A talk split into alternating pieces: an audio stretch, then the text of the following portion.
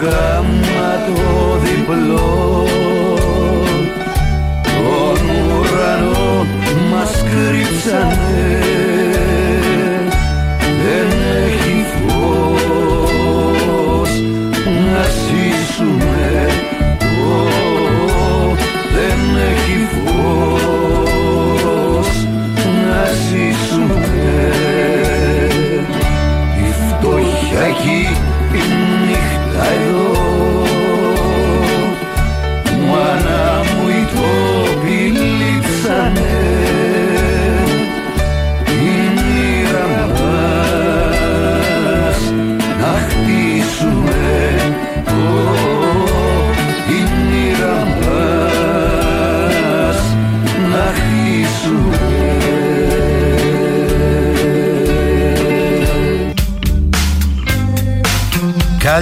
Καλημέρα, καλημέρα. Στο μεσοβδόμαδο φτάσαμε κιόλας. Τετάρτη 10 Ιανουαρίου.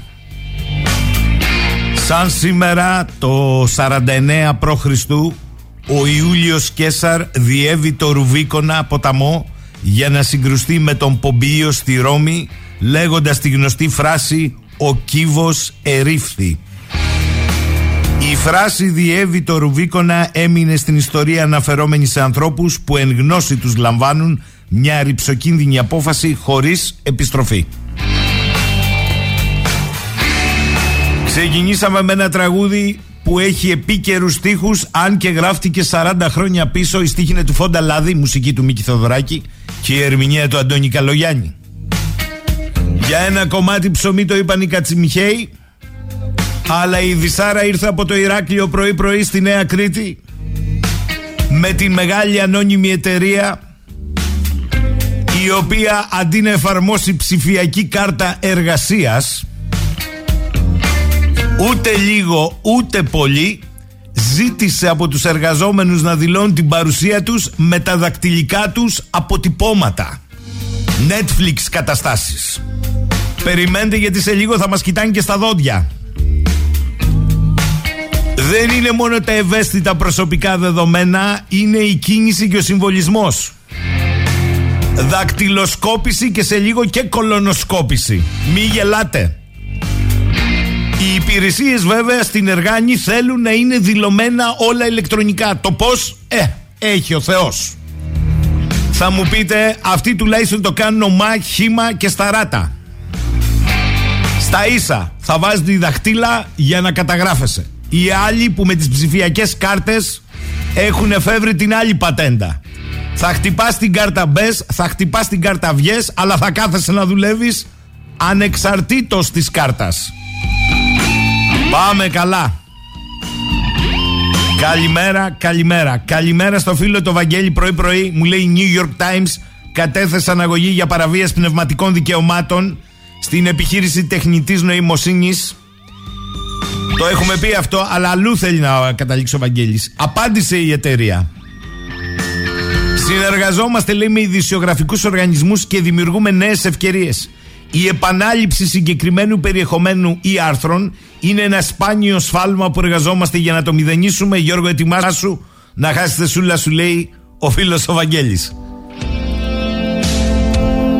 Καλημέρα Τάσο, ναι, δακτυλικό αποτύπωμα ζήτησε εταιρεία στο Ηράκλειο αντί για ψηφιακή κάρτα. Περιμένετε και θα δείτε κι άλλα. Καλημέρα και στο Γιάννη στη Ρόδο. Στο λεξικό Τριανταφυλλίδη, όχι στην Τζουκάλα, στο λεξικό Τριανταφυλλίδη, ο φαρισαϊσμός ορίζεται ως υποκρισία. Η συμπεριφορά του Φαρισαίου, εκείνη που του τυπικά υπηρετεί ένα σκοπό, αλλά στην πραγματικότητα τον φθείρει. Τα λέω αυτά γιατί τρεις μέρες τώρα με τις ε, δολοφονίες γυναικών με τις δολοφονίες βρεφών Φιγουράρισε ο 39χρονος με την ελληνική σημαία. Αυτός είναι ο γυναικοκτόνος στα φουμπού. Αλλά δεν ενοχλούσε αυτό. Παρά τις ακραίες απόψεις που είχε. Ενοχλούσε η ροζ σημαία της Γεωργίας Λαλέ η οποία φτιάχτηκε από σεντόνια θυμάτων έμφυλης βίας που έδωσαν στην καλλιτέχνηδα οι οικογένειές τους. Γυναίκες όπως η Γεωργία, οικογένειες όπως αυτή της Γεωργίας. Αυτή η σημαία ενόχλησε.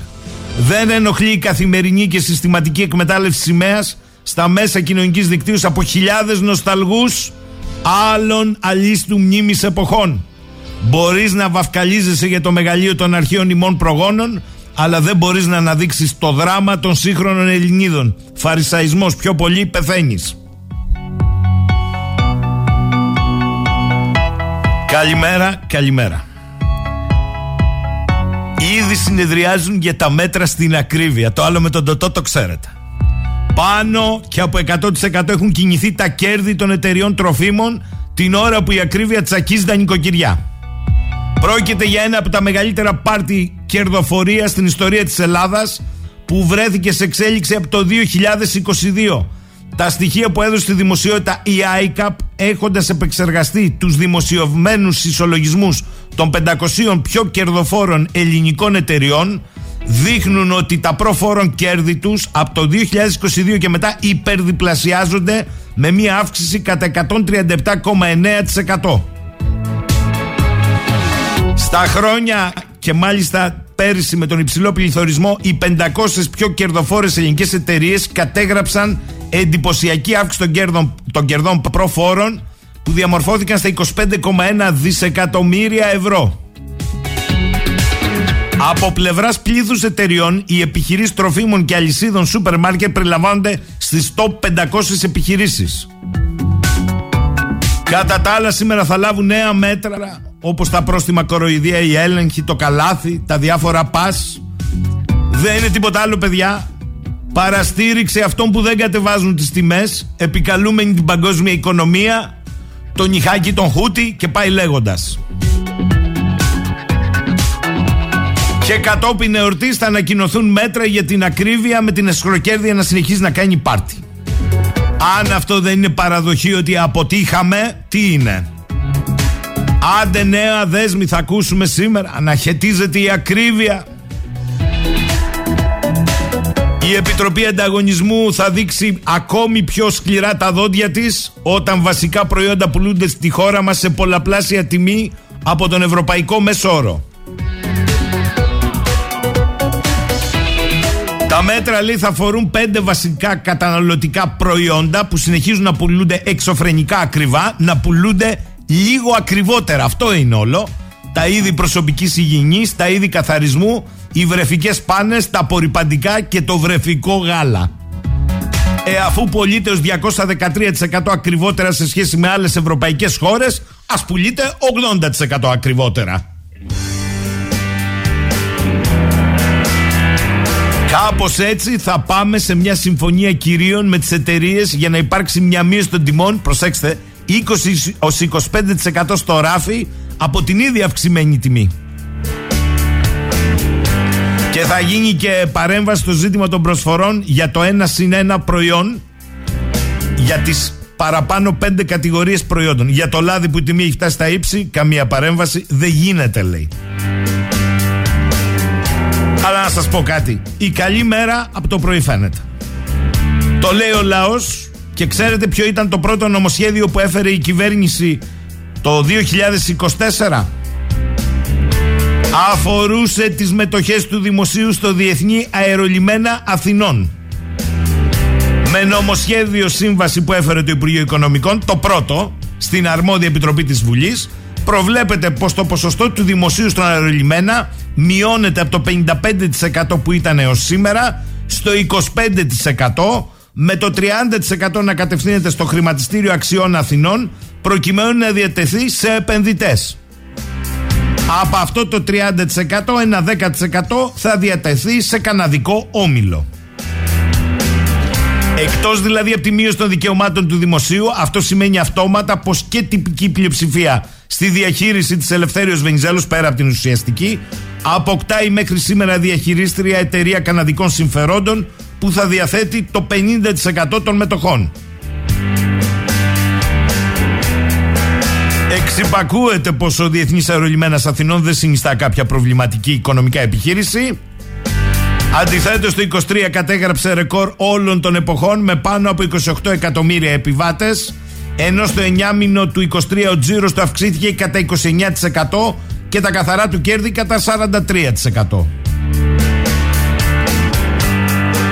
Εντύπωση προκαλούν όμως και άλλες διατάξεις του νομοσχεδίου. Μία εξ αυτών προβλέπει πως η καναδική εταιρεία θα μπορεί να συνάπτει συμβάσεις μεγάλης διάρκειας για μισθώσεις και παραχωρήσεις χώρων και υπηρεσιών του αερολιμένα. Θα έχουν μάλιστα ημερομηνία λήξης μεταγενέστερη από τη λήξη σύμβασης παραχώρησης, αφού αυτή διαρκεί 50 χρόνια και λύγει το 45. Ωραία πράγματα, ε. Μη στεναχωράστε, παιδιά, μη στεναχωράστε. Αυτό ότι οι κυβερνητικοί βουλευτές έχουν βγει στα κάγκελα για το νομοσχέδιο για το γάμο των ομόφυλων ζευγαριών και την τεκνοθεσία, αλλά δεν λένε κουβέντα για την ακρίβεια, την ιδιωτικοποίηση και και και και με ξεπερνά. Καλημέρα λέει ο Νίκος από την επιτέλους βροχερή και κρύα σιτία Συγκλονιστικό λέει το τραγούδι, το έχει πει σαν διασκευή και ο Μητροπάνος Ναι, αλλά το original είναι Καλογιάννης, έτσι. Κοίταγα, λέει ο Δήμος, τα οικονομικά στοιχεία της Αργεντινής χώρας 45 εκατομμυρίων με 650 δις ΑΕΠ. Η Ελλάδα έχει 170. Αναλογικά είμαστε λίγο πιο κάτω. Πες ίδιο, η Αργεντινή έχει προπολογισμό 45 δις. 40 και κάτι ψηλά μείον τη μίζες. Η Ελλάδα της μιζέριας. Και ο ψυχοπαθής με το αλυσοπρίωνο κόβει κι άλλο. Θέλω να πω ότι ανά τον κόσμο δεν χορταίνουν οι κερατάδες πουθενά. Νησάφι πια. Έχει και καλύτερα, Δήμο μου, έχει και καλύτερα. Στον Ισημερινό έχει ξεσπάσει ε, φίλιος πόλεμος μεταξύ του οργανωμένου κράτους και των εταιριών μαφίας ναρκεμπορίου και κόκας. Από χθες υπό τα όπλα κειμέν και δε καταλαμβάνονται ραδιοφωνικοί τηλεοπτικοί σταθμοί και γίνεται του μακελιού το ανάγνωσμα. Εκουαδόρ είναι αυτό. Εντάξει Γιαννάκη, εντάξει Γιαννάκη. Λέγε τα δικά σου εσύ. Η Ευρωπαϊκή Ένωση λέει ο Λάζαρος Καταρέη, δείτε τι γίνεται στη Γερμανία. Κόψαν το φθηνό οικολογικό ρωσικό αέριο. Καλά, οικολογικό τώρα. Για να φέρουν περισσότερο και πανάκριβο πάλι ρωσικό LNG. Αυτό ναι. Και όλα αυτά μόνο για ένα λόγο. Οι Ηνωμένες Πολιτείες θέλουν να αφήσουν καμένη γη την Ευρώπη. Δεν υπάρχει άλλος λόγος, λέει ο Λάζαρος. Ο Νίκος λέει καλημέρα για τις εταιρείες που κερδοσκοπούν. Α τι αντιμετωπίσουν όπως η Ελβετία. Μετά από υποτροπή και επανάληψη παρανομίας, αποβάλλει κλωτσιδών την εταιρεία από τη χώρα. Έτσι απλά. εταιρείες που μειώνουν το μέγεθος συσκευασιών αλλά και τα καταστήματα να βάζουν ταμπέλες επάνω που προειδοποιούν τους καταναλωτές. Ναι, αλλά η μείωση, μείωση. Λάμπρος, γιατί δεν φέρουν οι Ηνωμένες Πολιτείες τα ωραία τους προϊόντα να τους δώσουμε και εμείς οι Ευρωπαίοι τα δικά μας να γίνει αυτό το ελεύθερο εμπόριο, ο ανταγωνισμός. Αυτά δεν λένε.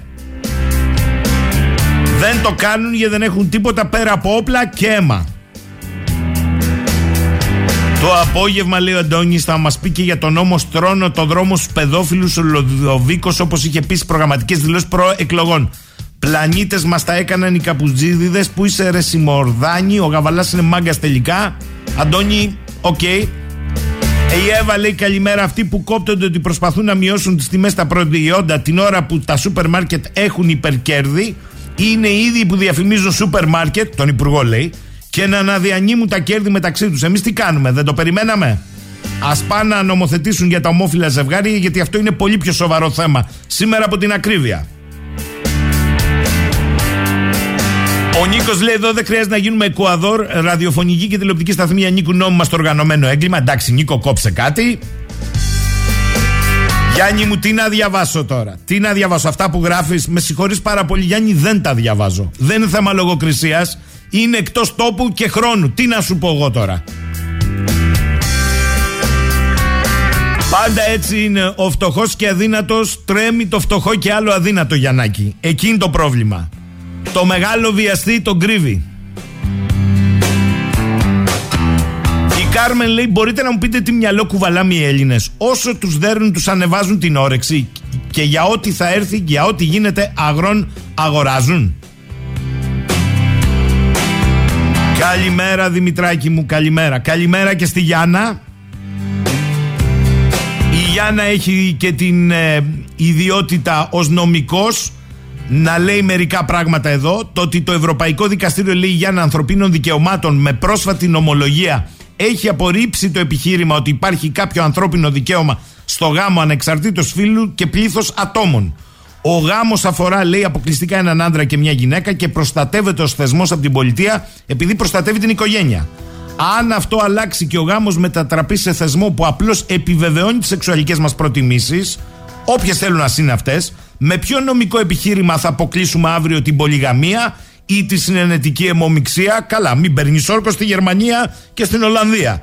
Επιστρέφοντας στο Ευρωπαϊκό Δικαστήριο, λέει η Γιάννα, αυτό διευκρίνησε ότι επαφείται στις αρχές κάθε κράτους να νομοθετούν για θέματα που αφορούν την οικογένεια. Άλλωστε, οι νομικοί θεωρούν την ΕΣΔΑ και όλες τις συμβάσεις ανθρωπίνων δικαιωμάτων ως μία λογική πολιτισμού. Η ερμηνεία των προγνώσεων τους εξελίσσεται μαζί με τις κοινωνίες, όχι εναντίον τους. Με λίγα λόγια, λέει Γιάννα, δεν μπορούν τα δικαστήρια να επιβάλλουν ένα ερμηνευτικό νεοτερισμό που αντιτίθεται στο κατά καιρούς κοινωνικό συμβόλαιο. Γι' αυτό και η Ευρωπαϊκή Ένωση έχει εκδώσει μια οδηγία με την οποία προτείνει στα μέλη της να υπάρξει κάποια ρύθμιση για τα θέματα των ομοφύλων, όχι απαραίτητα γάμος. Αντίθετα, με ό,τι λέγεται, ο γάμος των ομοφύλων δεν έχει θεσμοθετηθεί στην Τσεχία, στην Ιταλία, σε όλες τις χώρες Ανατολικής Ευρώπης, αλλά και σε δυτικές χώρες εκτός Ευρώπης, όπως η Νότιος Κορέα και η Ιαπωνία.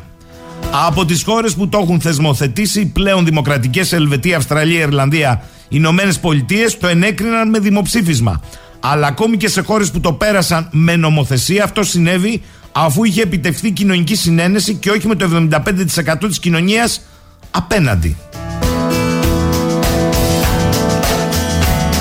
Το θέμα είναι πολύ μεγάλο, εντάξει, αλλά θέλω να σας πω κάτι. Αυτή είναι η προτεραιότητα στη χώρα. Άντε να μοιραστούμε σε στρατόπεδα. Βάρα την ακρίβεια, βάρα τα εθνικά, βάρα το ξεπούλημα. Εμείς εκεί θα τσακωθούμε οι μεν με τους δε. Καλημέρα, καλημέρα. Θέλω να σας πω ότι την ίδια ώρα που γίνονται αυτά, υγρό να αγοράζουμε με άλλα. Έρχεται full έξτρα ιδιωτικοποίηση στην παιδεία και την ανώτατη και φτιάχνεται μια χαρά η αγορά. Διότι αυτοί που κόπτονται να μην φεύγουν τα παιδούλια έξω και γι' αυτό υποτίθεται φτιάχνουν τα ιδιωτικά πανεπιστήμια θα πρέπει να εξηγήσουν τι τι θέλουν την ελάχιστη βάση και τώρα τι θέλουν και το καινούριο. Προσέξτε, εθνικό απολυτήριο στο Λύκειο. Με με μίνι πανελλαδικές σε κάθε τάξη με γενικό μέσο όρο του Εθνικού Απολυτηρίου που θα προκύπτει στους βαθμούς των τριών τάξεων το οποίο θα παίζει για το αν μπαίνει στο πανεπιστήμιο το δημόσιο ή όχι ένα ποσοστό. Συμπέρασμα. Εκτός από την κατώτατη βάση που έχει ένα ξεσκαρτάρισμα να μην πηγαίνουν παιδιά στα πανεπιστήμια, πάρτε και ένα εθνικό απολυτήριο και όλα αυτά τα παιδιά μετά θα μας πούνε ότι κόπτονται να μην φύγουν στο εξωτερικό. Άρα να πάνε στα ιδιωτικά πανεπιστήμια. Τι δεν καταλάβατε; Καλημέρα, καλημέρα.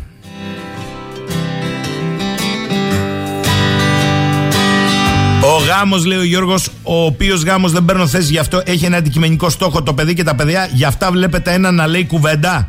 Εδώ έχει βγει ο Ηρώδης Παγανιά με 30 ευρώ το γάλα. Θα γίνουν straight game αυτά. Τι να σου πω, βρε Γιώργο. Πάμε με τραγούδι σε διάλειμμα.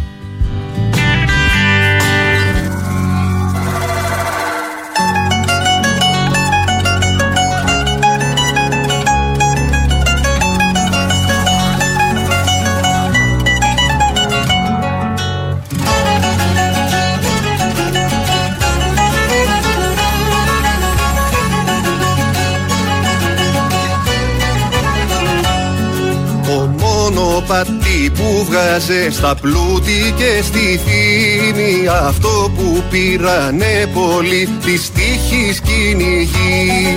Ανάποδα το πέρασε λιράρι σαν αγρίμι. Και ήταν φαίνεται γραφτό χαΐρι να μην δει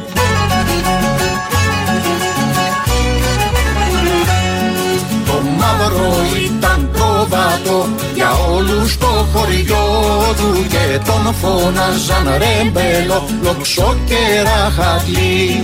Στη βάνια μαύρα φοραγέ μα προφατό δεν ήταν Μον ήταν λύκος αγρίος και αδέσποτος σκυλί Ατάρτης και αδούλωτος τα γύρι στο κεφάλι. Το στόμα του σαν άνοιγε φροντές και κεραυνοί. Στα ράτα λόγια και μεστά και πείσμα απατσάλι Και μια λαχτάρα για φευγιό και ελεύθερη ζωή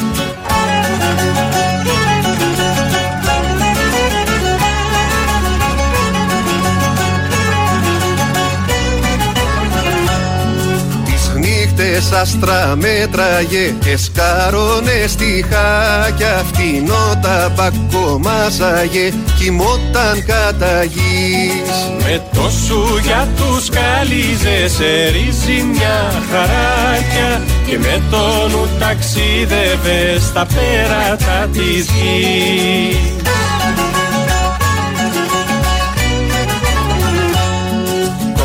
έρωτα το θάνατο τους μύθους στην αλήθεια τραγούδαγε και έπνιγε μεράκια στο κρασί. Οι φίλοι του πλανοδί κι αυτοί στα πανηγύρια Τον κόσμο να αλλάξουνε παλεύανε μαζί. Ποτέ δεν ήταν εύκολο ο κόσμος να αλλάξει. Ο τροφαδούρος το ξέρε. Ποιος όμως να του πει Πως μόνο με τη λύρα του μπορούσε να χαράξει. Το δρόμο που θα αντάμωνε αδέρφια στην ψυχή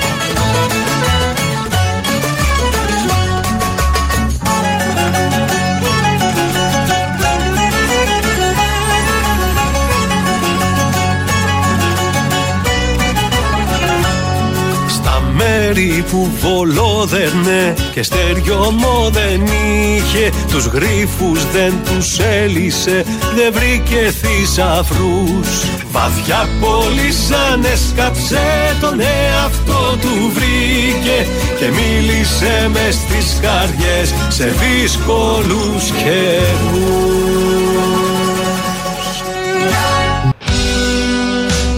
Εδώ είμαστε πάλι. Ο φίλος μου ο κύριος Νίκος εδώ στο Ηράκλειο πια λέει: Εγώ κοιμάμαι και ξυπνάω. Καλημέρα σε όλους. Εγώ κοιμάμαι και ξυπνάω με την απορία του Στάθη Ψάλτη στο μονόλογο γιατί δεν θυμώνουμε. Ο φίλος μας ο Γιώργος επίσης λέει καλημέρα για το απεργιακό τσουνάμι αγροτών στην κεντρική Ευρώπη παρακαλώ υπάρχει μια εκτενής ενημέρωση.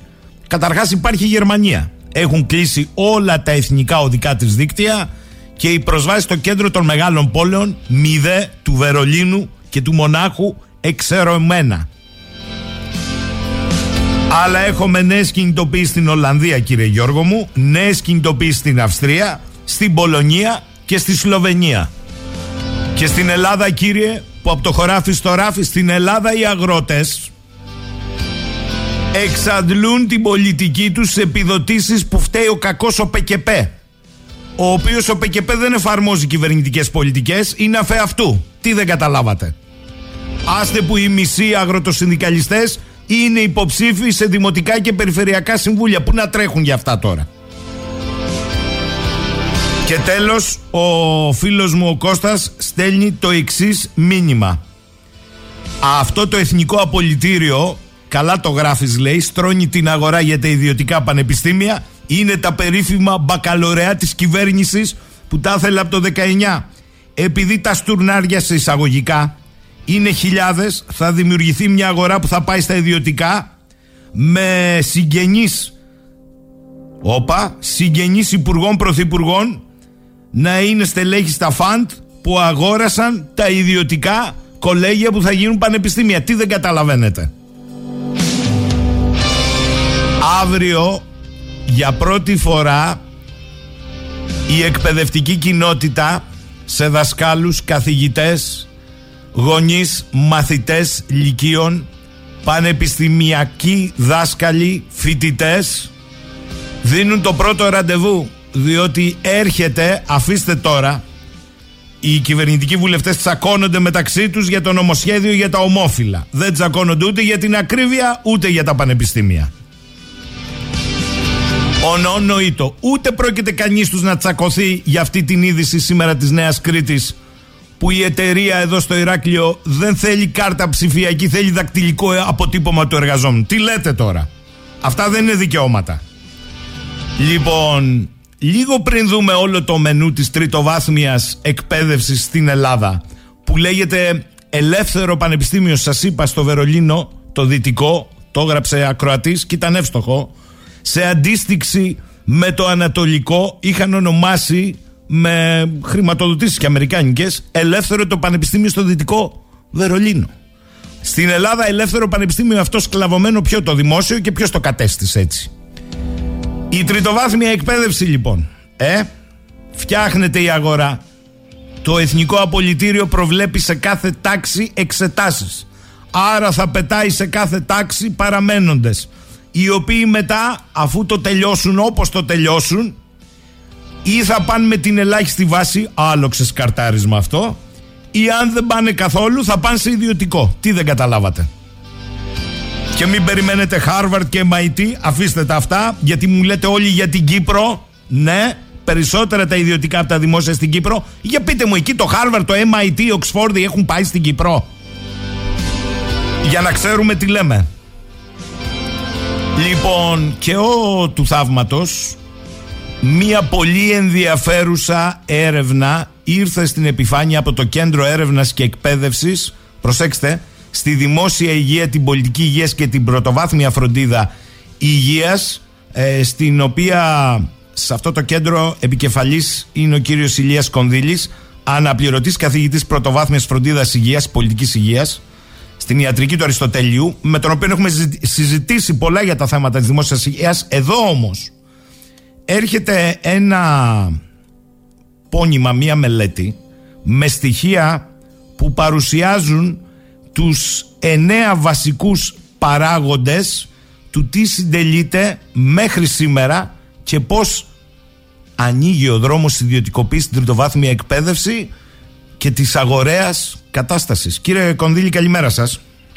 Καλημέρα σας κύριε Σαχίνη, καλημέρα και στους ακροατές και ακροατρίες σας. Κύριε Κονδύλη, πριν από οτιδήποτε, διότι είναι εντυπωσιακή αυτή η μελέτη και θα φροντίσουμε να την αναρτήσουμε κιόλας για τους ακροατές. Όμως, επειδή σήμερα έσκασε η είδηση ότι επανέρχεται το Εθνικό Απολυτήριο και έχω την αίσθηση ότι γίνεται ό,τι είναι εφικτό να γίνει από πλευράς κυβέρνησης για να φτιαχτεί η αγορά για τα ιδιωτικά πανεπιστήμια. Κάνω λάθος. Ναι. Να πω καταρχήν το εξής, ότι η συζήτηση, έχετε δίκιο σε αυτό, η συζήτηση απλά έχει πολύ μεγαλύτερο, μεγαλύτερο βάθος το πώς φτιάχνεται η αγορά για τα ιδιωτικά πανεπιστήμια. Η συζήτηση για τα ιδιωτικά πανεπιστήμια δεν γίνεται σε κενό αέρα. Αντιθέτως, θα έλεγα ότι έχουν προηγηθεί πάνω από 20 χρόνια αυτό που ονομάζουμε παθητικής ιδιωτικοποίησης. Και όταν λέω παθητική ιδιωτικοποίηση αναφέρομαι στις πολιτικές εκείνες οι οποίες έχουν σκοπό την συρρήκνωση κυρίως μέσω της υποστελέχωσης και υποχρηματοδότησης του δημόσιου τομέα έτσι ώστε να δημιουργηθεί ικανός χώρος για τον ιδιωτικό τομέα. Η πορεία της παθητικής ιδιωτικοποίησης. Να πω ένα ή δύο ενδεικτικά παραδείγματα τα οποία αναδεικνύει και συγκεκριμένη μελέτη. Τώρα, σύμφωνα με τα επίσημα στοιχεία της Ελστάτ, από το 2008 μέχρι το 2020, το 12 ετία 2008-2020, χάθηκαν από τα δημόσια πανεπιστήμια της χώρας πάνω από 8.000 θέσεις εκπαιδευτικού προσωπικού. Από 24.000 ε, εκπαιδευτικοί που δούλευαν στα πανεπιστήμια, σήμερα εργάζονται 16.000 εκπαιδευτικό προσωπικό για να καταλάβετε την την, το μέγεθος της καταστροφής. Μία στις τρεις θέσεις εργασίας εξαϊλώθηκε, σαν να χάθηκαν τα τελευταία 12 χρόνια, σχεδόν, σαν να χάθηκε σχεδόν όλο το εκπαιδευτικό προσωπικό των πάλε ποτέ ε, ΤΕΙ. Ομοίως, την περίοδο 2008-2020 χάθηκαν περίπου από τις 8.000 θέσεις εκπαιδευτικού προσωπικού, οι οποίες ε, χάθηκαν στα ανώτατα εκπαιδευτικά ιδρύματα, οι 2.000 ε, θέσεις εργασίας αφορούσαν θέσεις ε, τακτικού, διδακτικού και ερευνητικού προσωπικού, δηλαδή αναπληρωτές καθηγητές, καθηγητές, επίκουρους καθηγητές. Είναι, για να αν μπορεί να το αντιληφθεί κανείς, είναι σαν να εξαϊλώθηκαν μέσα σε 12 χρόνια σχεδόν όλο το διδακτικό και ερευνητικό προσωπικό των 7 ιατρικών σχολών της, ε, χώρας. της χώρας. Ε, αυτό είναι το μέγεθος της, ε, της, της καταστροφής η οποία είναι μια χρόνια ε, διαδικασία. Ενδεικτικά να σας πω ότι για το Αριστοτέλειο Πανεπιστήμιο Θεσσαλονίκης τα τελευταία 12 χρόνια χάθηκαν πάνω από 504 θέσεις μελών ΔΕΠ και η αναλογία φοιτητών μελών ΔΕΠ ε, αν, αν, φοιτητών ανά μέλος ΔΕΠ έχει ξεπεράσει πλέον τους 43 προπτυχιακούς φοιτητές ανά μέλο ΔΕΠ. Αν δεν συνυπολογίσει κανείς τους μεταπτυχιακούς φοιτητές και τους υποψήφιους διδάκτορες, η αναλογία φτάνει πλέον στους 50 φοιτητές, προπτυχιακούς, μεταπτυχιακούς και υποψήφιους διδάκτορες ανά μέλο ΔΕΠ, υπερτριπλάσια του διεθνή του ευρωπαϊκού μεσουόρου, όπου η αντίστοιχη αναλογία είναι 13 φοιτητές ανά μέλο ΔΕΠ. Και μιλάμε για το Ο... μεγαλύτερο δημόσιο πανεπιστήμιο της χώρας, το Αριστοτέλειο, έτσι. Μιλάμε για το μεγαλύτερο δημόσιο ναι. πανεπιστήμιο της χώρας. Ακριβώς. Αντίστοιχη είναι η εικόνα και, σε άλλα, και στα υπόλοιπα ιδρύματα της χώρας, αλλά εκεί ε, ε, ε, έχουμε καλύτερη εικόνα των, των στοιχείων πέραν της υποστελέχωσης αντίστοιχη είναι και η εικόνα στο σκέλος της ε, δημόσιας χρηματοδότησης. Ενδεικτικά να πω κύριε Σακίνη ότι α, το 2021 δαπανούσαμε για την τριτοβάθμια εκπαίδευση και όταν λέω δαπανούσαμε αναφέρομαι στη δημόσια δαπάνη για την mm τριτοβάθμια εκπαίδευση η οποία συμπεριλαμβάνει και την κρατική δαπάνη για λειτουργικά έξοδα των πανεπιστημίων, αμοιβές προσωπικού, κεφαλαιοχικές δαπάνες των πανεπιστημίων, αλλά και τους διεθνείς πόρους κονδύλια της Ευρωπαϊκής Ένωσης, τα οποία διοικητεύονται στα πανεπιστήμια μέσω του κράτους. Δαπανούσαμε λοιπόν για τριτοβάθμια εκπαίδευση 2,2 δισεκατομμύρια ευρώ, όταν 1,8 δισεκατομμύρια ευρώ, όταν το 2008 δαπανούσαμε 2,2, δηλαδή η ενελαττωμένη δημόσια χρηματοδότηση κατά σχεδόν 20%. Αθρηστικά υπολογίσαμε στην συγκεκριμένη έκθεση ότι την τελευταία 12 ετία 2008-2020 η αθεριστική απώλεια της δημόσιας χρηματοδότησης στα ανώτατα εκπαιδευτικά ιδρύματα της χώρας ξεπέρασε τα 6 δισεκατομμύρια ευρώ. 6 δισεκατομμύρια ευρώ τα οποία δεν δόθηκαν ποτέ στα δημόσια πανεπιστήμια με βάση τα επίπεδα χρηματοδότησης του 2008-2009. Άρα ευθέως υποχρηματοδότηση, αυτό λέμε στην ουσία. Ευθέως. Βεβαίως, βεβαίως. Και σκεφτείτε τώρα, η, η αθρηστική υποχρηματοδότηση των 6 δισεκατομμυρίων είναι σαν πρακτικά να λες ότι την τελευταία δωδεκαετία για 3,5 χρόνια ξέχασα να χρηματοδοτήσω έστω και με ένα σεντ, με ένα ευρώ, τα δημόσια πανεπιστήμια της χώρας. Και αυτή η χρόνια υποχρηματοδότηση, η οποία της τελευταίας δωδεκαετίας, εξηγεί και αυτή την εικόνα της εγκατάλειψης την εικόνα της εγκατάλειψης σε οτιδήποτε αφορά τη φοιτητική μέρημνα, από τις φοιτητικές αισθητίες, τις φοιτητικές λέσχες, έως και την κτηριακή υποδομή των, των πανεπιστήμιων. Και θα μου επιτρέψετε να χρησιμοποιήσω και την συνδικαλιστική μου ιδιότητα σαν μέλος του Διοικητικού Συμβουλίου και τώρα γραμματέας του, του ενιαίου συλλόγου ΔΕΠ στο ΑΠΙΘΙΤΑ. Ο σύλλογος ΔΕΠ του ΑΠΙΘΙΤΑ πριν έξι μήνες είχε αναδείξει το ζήτημα της αντισυσμικής θωράκισης στο Αριστοτέλειο Πανεπιστήμιο Θεσσαλονίκης υπενθυμίζοντας ότι το 2002 ε, το 40% περίπου του κτηριακού δυναμικού του Αριστοτελείου Πανεπιστημίου είχε χαρακτηριστεί ως ε, κτηριακό δυναμικό το οποίο τελεί σε συνθήκες σεισμικής επικινδυνότητας. Πέρασαν 20 χρόνια και δεν έχουν γίνει ακόμη εξαιτίας έλλειψης αυτής του φαινομένου της χρόνιας υποχρηματοδότησης, ακόμη δεν έχουν γίνει, δεν έχει γίνει ο αναγκαίος ε, αντισυσμικό έλεγχος δευτέρου και τρίτου βαθμού και αντίστοιχες παρεμβάσεις για την αντισυσμική θωράκιση του μεγαλύτερου πανεπιστημίου της χώρας, του Αριστοτελείου Πανεπιστημίου Θεσσαλονίκης. Φαντάζομαι αντίστοιχα προβλήματα υπάρχουν και στα υπόλοιπα ιδρύματα της χώρας. Άρα αυτό είναι το, το πλαίσιο μέσα στο οποίο κινείται η συζήτηση των ιδιωτικών πανεπιστημίων, μια 20χρονη και πλέον πορεία παθητικής ιδιωτικοποίησης δια της συρρήκνωσης, υποστελέχωσης, υποχρηματοδότησης του δημόσιου τομέα. Ε, η κυβέρνηση ισχυρίζεται ότι η λειτουργία των ιδιωτικών πανεπιστημίων θα αυξήσει την ποιότητα των δημόσιων πανεπιστημίων δια του ανταγωνισμού. Μάλιστα. Θα μου επιτρέψετε να πω ότι το συγκεκριμένο επιχείρημα αντιλαμβάνεστε ότι είναι εντελώς έολο κύριε Σαχίνη. Ε, η ίδρυση των ιδιωτικών πανεπιστημίων δεν θα αναπληρώσει ούτε τις 8.000 χαμένες θέσεις εκπαιδευτικού προσωπικού στα ανώτατα εκπαιδευτικά ιδρύματα, ούτε τις 2.000 χαμένες θέσεις μελών ΔΕΠ στα ανώτατα εκπαιδευτικά ιδρύματα της χώρας, στα δημόσια εννοώ, ούτε τα 6,1 δισεκατομμύρια ευρώ της χαμένης δημόσιας χρηματοδότησης τα τελευταία 12 χρόνια. Αντιθέτως, η ίδρυση των ιδιωτικών πανεπιστημίων θα πολλαπλασιάσει, θα εντείνει τα προβλήματα των δημόσιων πανεπιστημίων.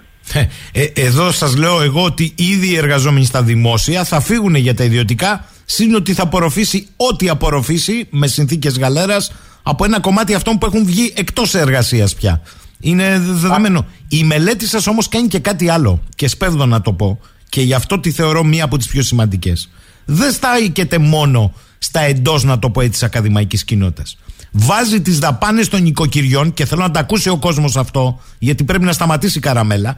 Οι δαπάνες των οικοκυριών σε περιόδους υποχρηματοδότησης των δημοσίων πανεπιστημίων δεν μειώθηκαν. Αυξήθηκαν και κάνετε και κάτι ακόμη. Βγάλατε και την ετήσια δαπάνη οικοκυριών για μεταδευτεροβάθμια και τρίτο βάθμια εκπαίδευση αναεισοδηματική τάξη νοικοκυριού στην Ελλάδα. Ε, είναι προφανές ότι πέραν αυτής της πορείας της, ε, αν θέλετε, της παθητικής ιδιωτικοποίησης τα τελευταία χρόνια υπάρχει και ένα άλλο φαινόμενο στην ιδιωτικοποίηση της ανώτατης εκπαίδευσης και αυτό είναι η σταδιακή εμπορευματική λειτουργία των δημόσιων πανεπιστημίων. Δίδακτα στα μεταπτυχιακά, δίδακτα στα προγράμματα διαβίου εκπαίδευσης, εμπορική εκμετάλλευση των υποδομών των δημόσιων πανεπιστημίων και ούτω καθεξής. Αυτό τελικά έχει ως συνέπεια τη μετακύληση του βάρους της χρηματοδότησης της προβάθμιας εκπαίδευσης από το κράτος στα νοικοκυριά. Υπολογίζουμε, όχι εμείς, τα επίσημα στοιχεία της, ε, της Ελστάτ, ότι το 2020 τα νοικοκυριά δαπανούσαν πάνω από 330 εκατομμύρια ευρώ σε τριτοβάθμια εκπαίδευση, 7% περισσότερο από ό,τι δαπανούσαν το 2008. Ένα σχόλιο κύριε Σαχίνη να πω ότι στην ιδιωτικοποίηση είτε της υγείας, είτε της παιδείας, είτε των δημόσιων υποδομών, είτε των δημόσιων αγαθών όπως το νερό, το, η ενέργεια και το καθεξής, υπάρχει πάντοτε η λεγόμενη υπόσχεση του δωρεάν γεύματος. Οι Αγγλοσάξονες το λένε the, the free lunch promise. Θα σου φτιάξω δρόμους, θα σου φτιάξω νοσοκομεία, θα σου φτιάξω πανεπιστήμια. Αυτό που δεν λένε είναι ότι θα τα πληρώσεις όλα αυτά και μάλιστα θα τα πληρώσεις πανάκριβα. Θυμίζω λοιπόν ότι τα ιδιωτικά πανεπιστήμια, αν και εφόσον δημιουργηθούν, ε, θα έχουν δίδακτρα. Αν δείτε, κοίταζα τις, τις προάλλες το μέσο όρο των διδάκτρων στην, στην, στην Αγγλία κυμαίνονται από 9.000 λίρες ως 25.000 λίρες ετησίως. Δηλαδή 9 έως 25-26.000 ευρώ. Αντίστοιχα στην Κύπρο, την πολυθιαφημιζόμενη Κύπρο, τα, τα δίδακτρα, τα ετήσια δίδακτρα κυμαίνονται ανάλογα με τη σχολή από 6 έως και 13.000 ευρώ ετησίως. Με τα 13.000 ευρώ να αφορούν κυρίως τις ιατρικές σχολές. Θυμίζω επίσης και το λέω αυτό κρίνοντας από τα ιδιωτικά κολέγια τα οποία λειτουργούν στη χώρα, ότι η συντριπτική πλειοψηφία των ιδιωτικών πανεπιστημίων θα λειτουργήσουν στην Αθήνα. Το πολύ πολύ να φτάσουν και μέχρι τη Θεσσαλονίκη. Άρα για την εκτός Αθηνών Ελλάδα, τα νοικοκυριά θα κληθούν εκτός από δίδακτα να πληρώσουν, να καλύψουν και τα έξοδα διαβίωσης των παιδιών τους. Και θα πρέπει να αναρωτηθεί κανείς ποια λαϊκή οικογένεια έχει 30 80 ευρώ συγκεντρωτικά για τη συνέχεια να πληρώσει μόνο σε δίδακτρα για να σπουδάσει το παιδί της.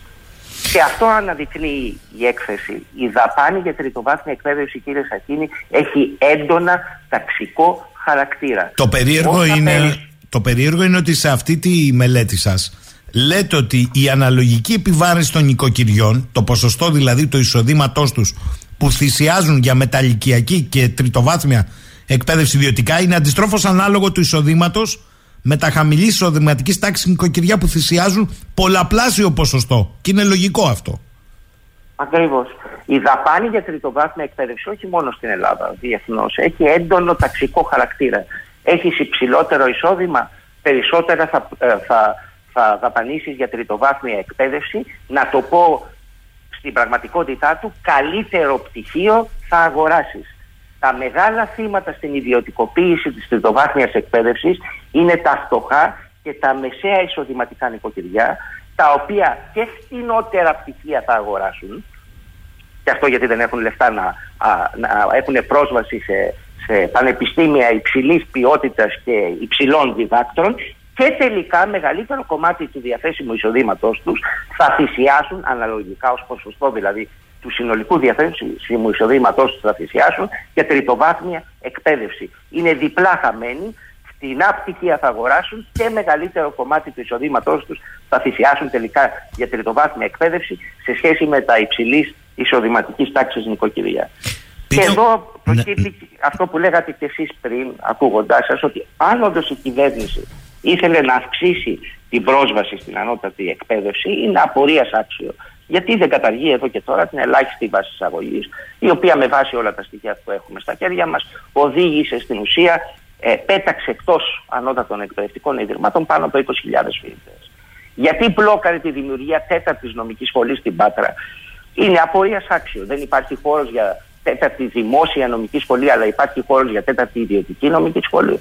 Γιατί δεν καταργεί εδώ και τώρα τα δίδατα στα μεταπτυχιακά προγράμματα σπουδών στα δημόσια ΑΕ, προκειμένου να διευκολύνει την πρόσβαση σε αυτά.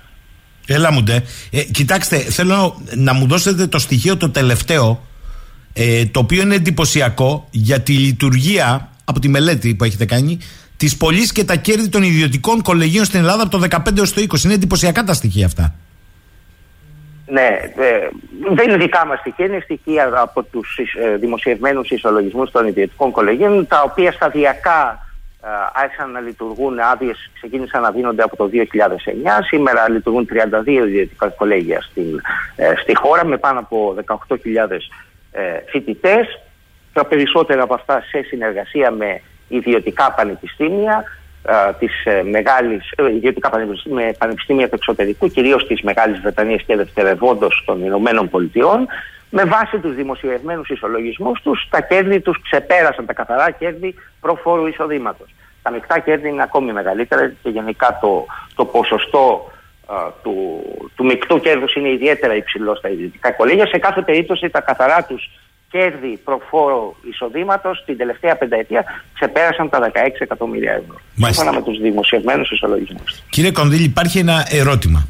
Εσείς το- το θίξατε ήδη, αλλά θέλω να το θέσω και ανάστροφα. Επειδή η κυβερνητική αφήγηση λέει ότι πρώτον θα ανακόψω την αιμορραγία ε, εισοδήματος στο εξωτερικό για παιδιά που στέλνουν οικογένειες να σπουδάσουν έξω. Και δεύτερον, προσέξτε τώρα, έχετε σκεφτεί το δικό σας παιδί ζει στο, ζείτε στο Ηράκλειο, το δικό σας παιδί περνάει νομική κομωτινής και την ίδια στιγμή λειτουργεί ιδιωτική νομική στην Αθήνα. Πού θα του έρθει φθηνότερα; Νομίζετε ότι δεν θα μετρήσουν αυτά στα λαϊκά νοικοκυριά; Και μήπως εδώ ανοίγει μεταξύ όλων των άλλων και το νέο σύστημα να βγουν καταναλωτικά φοιτητικά δάνεια, νέο πακέτο προϊόντων για τα χρηματοπιστωτικά ιδρύματα. Διότι εγώ έτσι όπως τα βλέπω, χωρίς να είμαι απόλυτος, βλέπω ότι το Εθνικό Απολυτήριο, το πάλε ποτέ μπακαλωρέα, που έξω όμως έχει άλλο ρόλο, δεν υπάρχει ε, ιδιωτικό, ε, θα έχει αύξηση του τζίρου των φροντιστηρίων και η ελάχιστη βάση αύξηση του τζίρου για ιδιωτικά ΑΕΗ. Εγώ αυτά καταλαβαίνω. Έχετε, ε, είναι σωστές οι επισημάνσεις σας. Τώρα, σχετικά με τη ροή των φοιτητών στο εξωτερικό, Ναι. ε, είναι προφανές ότι η λειτουργία ιδιωτικών πανεπιστημίων θα μειώσει, αλλά δεν πρόκειται να ανακόψει την ροή φοιτητών προς το εξωτερικό. Ε, να σας το πω έτσι χαρακτηριστικά. Θεωρείτε ότι αν δημιουργηθεί, που δεν θα δημιουργηθεί, διότι αυτά τα πανεπιστήμια διεκδικούν τις μεγάλες αγορές και οι μεγάλες αγορές είναι σήμερα η αγορά της Κίνας. Κλείνω την παρένθεση. Θεωρείτε ότι αν υπήρχε παράρτημα του Κολούμπια στην Αθήνα, ο πρωθυπουργός της χώρας θα σπούδαζε στο παράρτημα του Κολούμπια στην Αθήνα. Όχι. Πάρει στο, στο Κολούμπια θα σπούδασε στις Ηνωμένες Πολιτείες για πολλούς λόγους. Ε, διότι έχει το διαθέσιμο εισόδημα να σπουδάσει στο εξωτερικό, να ζήσει την εμπειρία του εξωτερικού, να συγελαστεί με τους, με τους αντίστοιχους ε, συμφοιτητές του, του αυτής, αυτής κοινωνικής ε, τάξης, να έρθει σε επαφή με τους διδάσκοντες του μητρικού ε, πανεπιστημίου και όχι με τους διδάσκοντες οι οποίοι θα είναι εντελώς διαφορετικοί διδάσκοντες του θηγατρικού πανεπιστημίου. Άρα, ναι, πιθανώς θα μειωθεί η ροή των φοιτητών, αλλά δεν πρόκειται να ανακοπεί. Πάλι θα υπάρχουν ε, κατηγορίες φοιτητών, κυρίως από υψηλά εισοδηματικά στρώματα που θα συνεχίσουν να πηγαίνουν στο εξωτερικό. Άρα τα Αλλά χαμηλής το- ποιότητας ιδιωτικά θα είναι για εμά τους μικρομεσαίους. Να τα πούμε για να καταλαβαίνόμαστε, έτσι. Ε, Νομίζω ότι είναι προφανές. Ε, ε, η κοινή λογική αυτό λέει και η διεθνής εμπειρία αυτό λέει. Ε, το κυριότερο όμως ερώτημα είναι αυτό το οποίο θίξατε. Προς τι μοντέλο α, α, ε, τριτοβάθμιας εκπαίδευσης οδηγούμαστε σήμερα. Και θίξατε το θέμα των φοιτητικών δανείων. Διάβαζα προχθεσινή μελέτη Ναι. ε, του UCL, του Πανεπιστημίου του, του Λονδίνου, σχετικά με, τα, με, τη, με το φαινόμενο, με την έκταση των φοιτητικών δανείων και τις ε- βασικές επιπτώσεις του στους φοιτητές και στους αποφύτους. Σύμφωνα με τα στοιχεία της μελέτης, δώστε μου 10 δευτερόλεπτα, στη Μεγάλη Βρετανία διαβάζω ότι πάνω από ένα εκατομμύριο φοιτητές έχουν δάνεια σπουδών στη Μεγάλη Βρετανία. Οι απόφοιτοι στα Βρετανικά πανεπιστήμια ολοκληρώνουν τις σπουδές τους με ένα μέσο συνολικό χρέος της τάξης των 47.000 λιρών, περίπου 50.000 ευρώ. Στις Ηνωμένες Πολιτείες η ίδια μελέτη λέει ότι πάνω από 43 εκατομμύρια πολίτες έχουν εκκρεμεί δάνεια σπουδών. Ένας μέσος απόφυτο, η διακύμανση εκεί είναι τερατώδης, ανάλογα με το πανεπιστήμιο που είσαι, αντίστοιχο χρέος έχεις. Αλλά το μέσο χρέος στην αποφύτηση είναι της τάξης των 70 έως και 80.000 δολαρίων. Στοιχεία του 2023. Υπολογίζεται δε ότι το χρέος των οικοκυριών στις ΗΠΑ για φοιτητοδάνεια είναι από τα μεγαλύτερα χρέη του νοικοκυριού, ξεπερνά ακόμη και τα χρέη για πιστοτικές κάρτες. Τα συνολικά χρέη στις ΗΠΑ για φοιτητικά δάνεια ξεπερνούν το 1,1 τρισεκατομμύρια δολάρια. Σκεφτείτε να τελειώνει στο πανεπιστήμιο με 50.000 λίρες χρέος στη Μεγάλη Βρετανία ή με 70-80.000 δολάρια χρέος στις Ηνωμένες Πολιτείες. Αυτό έχει μια σειρά από επιπτώσεις στην, στην διαχρονική σου πορεία. Ερευνητικά δεδομένα δείχνουν ότι υπάρχει αρνητική συσχέτιση ανάμεσα στα φοιτητικά δάνεια και στην ιδιοκατοίκηση. όσο υψηλότερο το, το φοιτητικό σου δάνειο και τα φοιτητικά σου χρέη, τόσο μεγαλύτερη η πιθανότητα να μην αποκτήσεις ποτέ δικό σου σπίτι. Υπάρχει αρνητική συσχέτιση ανάμεσα στο φοιτητικό δανεισμό και στον γάμο, στη δημιουργία οικογένειας. Όσο υψηλότερο το φοιτητικό δάνειο και τα φοιτητικά χρέη, τόσο, μεγαλ... τόσο μικρότερη η πιθανότητα να παντρευτείς και να κάνεις οικογένεια. Καλά. Υπάρχει αρνητική. Εδώ, αρνητική... εδώ είναι ακόμη χειρότερα. Αλλά κοιτάξτε εδώ, επειδή έχω μηνύματα και πρέπει να το εξηγήσω αυτό στον κόσμο. Έχω μηνύματα εδώ για το χάλι στα δημόσια πανεπιστήμια. Το λέει, το είπε ο κύριος Κονδύλης. Είναι απόρρια της συστηματικής υποχρηματοδότησης και φαλκίδευση. Μου μιλάνε εδώ για τμήματα αέρα πατέρα μαϊμού, φαντάσματα, ωραία, να το δεχτώ. Για καθηγητικά άβατα και οικογενειοκρατίε, και αυτά να τα δεχτώ. Αλλά θα τα δεχτώ σε μια λογική να επιληθούν. Δεν θα τα δεχτώ ότι στο όνομα αυτών θα διαλύσουμε τη δημόσια ανώτατη εκπαίδευση για να κάνουμε business. Αυτή είναι η διαφορά που θέλω να καταλάβετε. Ελάτε κύριε Κονδύλη. Ναι, τα προβλήματα στα δημόσια ε, πανεπιστήμια είναι υπαρκτά. Είναι υπαρκτά και όπως είπα ένα μεγάλο κομμάτι αυτών των προβλημάτων οφείλεται και στην υποχρηματοδότηση και υποστελέχωση αλλά και στο, α, α, στις παθογένειες του ελληνικού κράτους και του ελλη... τις διαχρονικές παθογένειες του ελληνικού κράτους και του ελληνικού δημοσίου. Παρά τα αυτά η μεγάλη εικόνα είναι ότι η απόφοιτη των ελληνικών πανεπιστημίων και η ποιότητα σπουδών των ελληνικών πανεπιστημίων εξακολουθεί να είναι υψηλή, οφειλόμενη κυρίως στο μεράκι, στη φιλοτιμία, αλλά και στην υψηλή εξειδίκευση του διδακτικού τους και ερευνητικού τους προσωπικού. Ξέρω από τις ιατρικές σχολές, η απόφοιτή μας μέσα σε αυτές τις δυσκολίες είναι περιζήτητη σε όλο, ε, σε όλο τον κόσμο.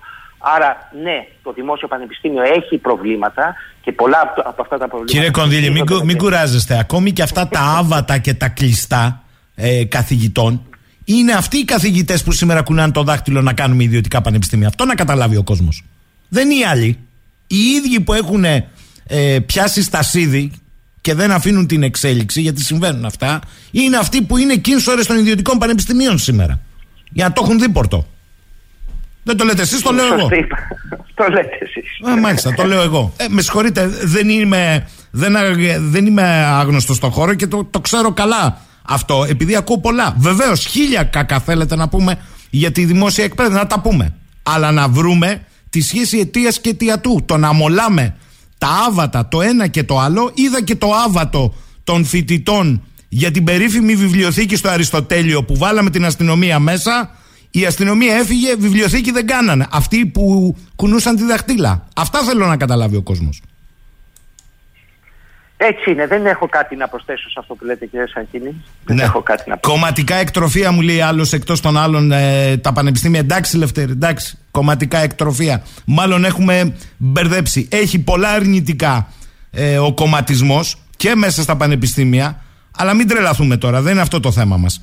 Ε, πείτε μου εδώ κάτι. Λέει εδώ ο φίλος μου ο Κώστας.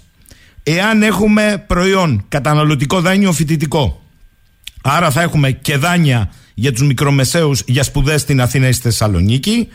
Το θέμα είναι να πιάνουν την ελάχιστη βάση. Δεν μιλάμε για αναβάθμιση παιδείας. Ε, οι φραγκάτοι θα φύγουν ούτως ή άλλως. Τα ιδιωτικά θα είναι για τους μικρομεσαίους. Οι άλλοι δημόσιο ή η ΕΚ. Τρεις ταχύτητες λοιπόν. Και θέλω λέει να σας πω από την εμπειρία στο εξωτερικό, λέει ο Κώστας βαρύ θα ακουστεί. Ξέρετε λέει ότι οι φοιτήτριες και οι φοιτητές κάνουν πιάτσα για να τα βγάλουν στα δίδακτρα. Σας φαίνεται λέει εσχρό. Δεν μιλάω για τους φραγκάτους. Αυτό συμβαίνει λέει στην πολιτισμένη Δύση. Ναι, έχουν υπάρξει δημοσιεύματα και πληροφορίες που περιγράφουν και τέτοιες κατασ...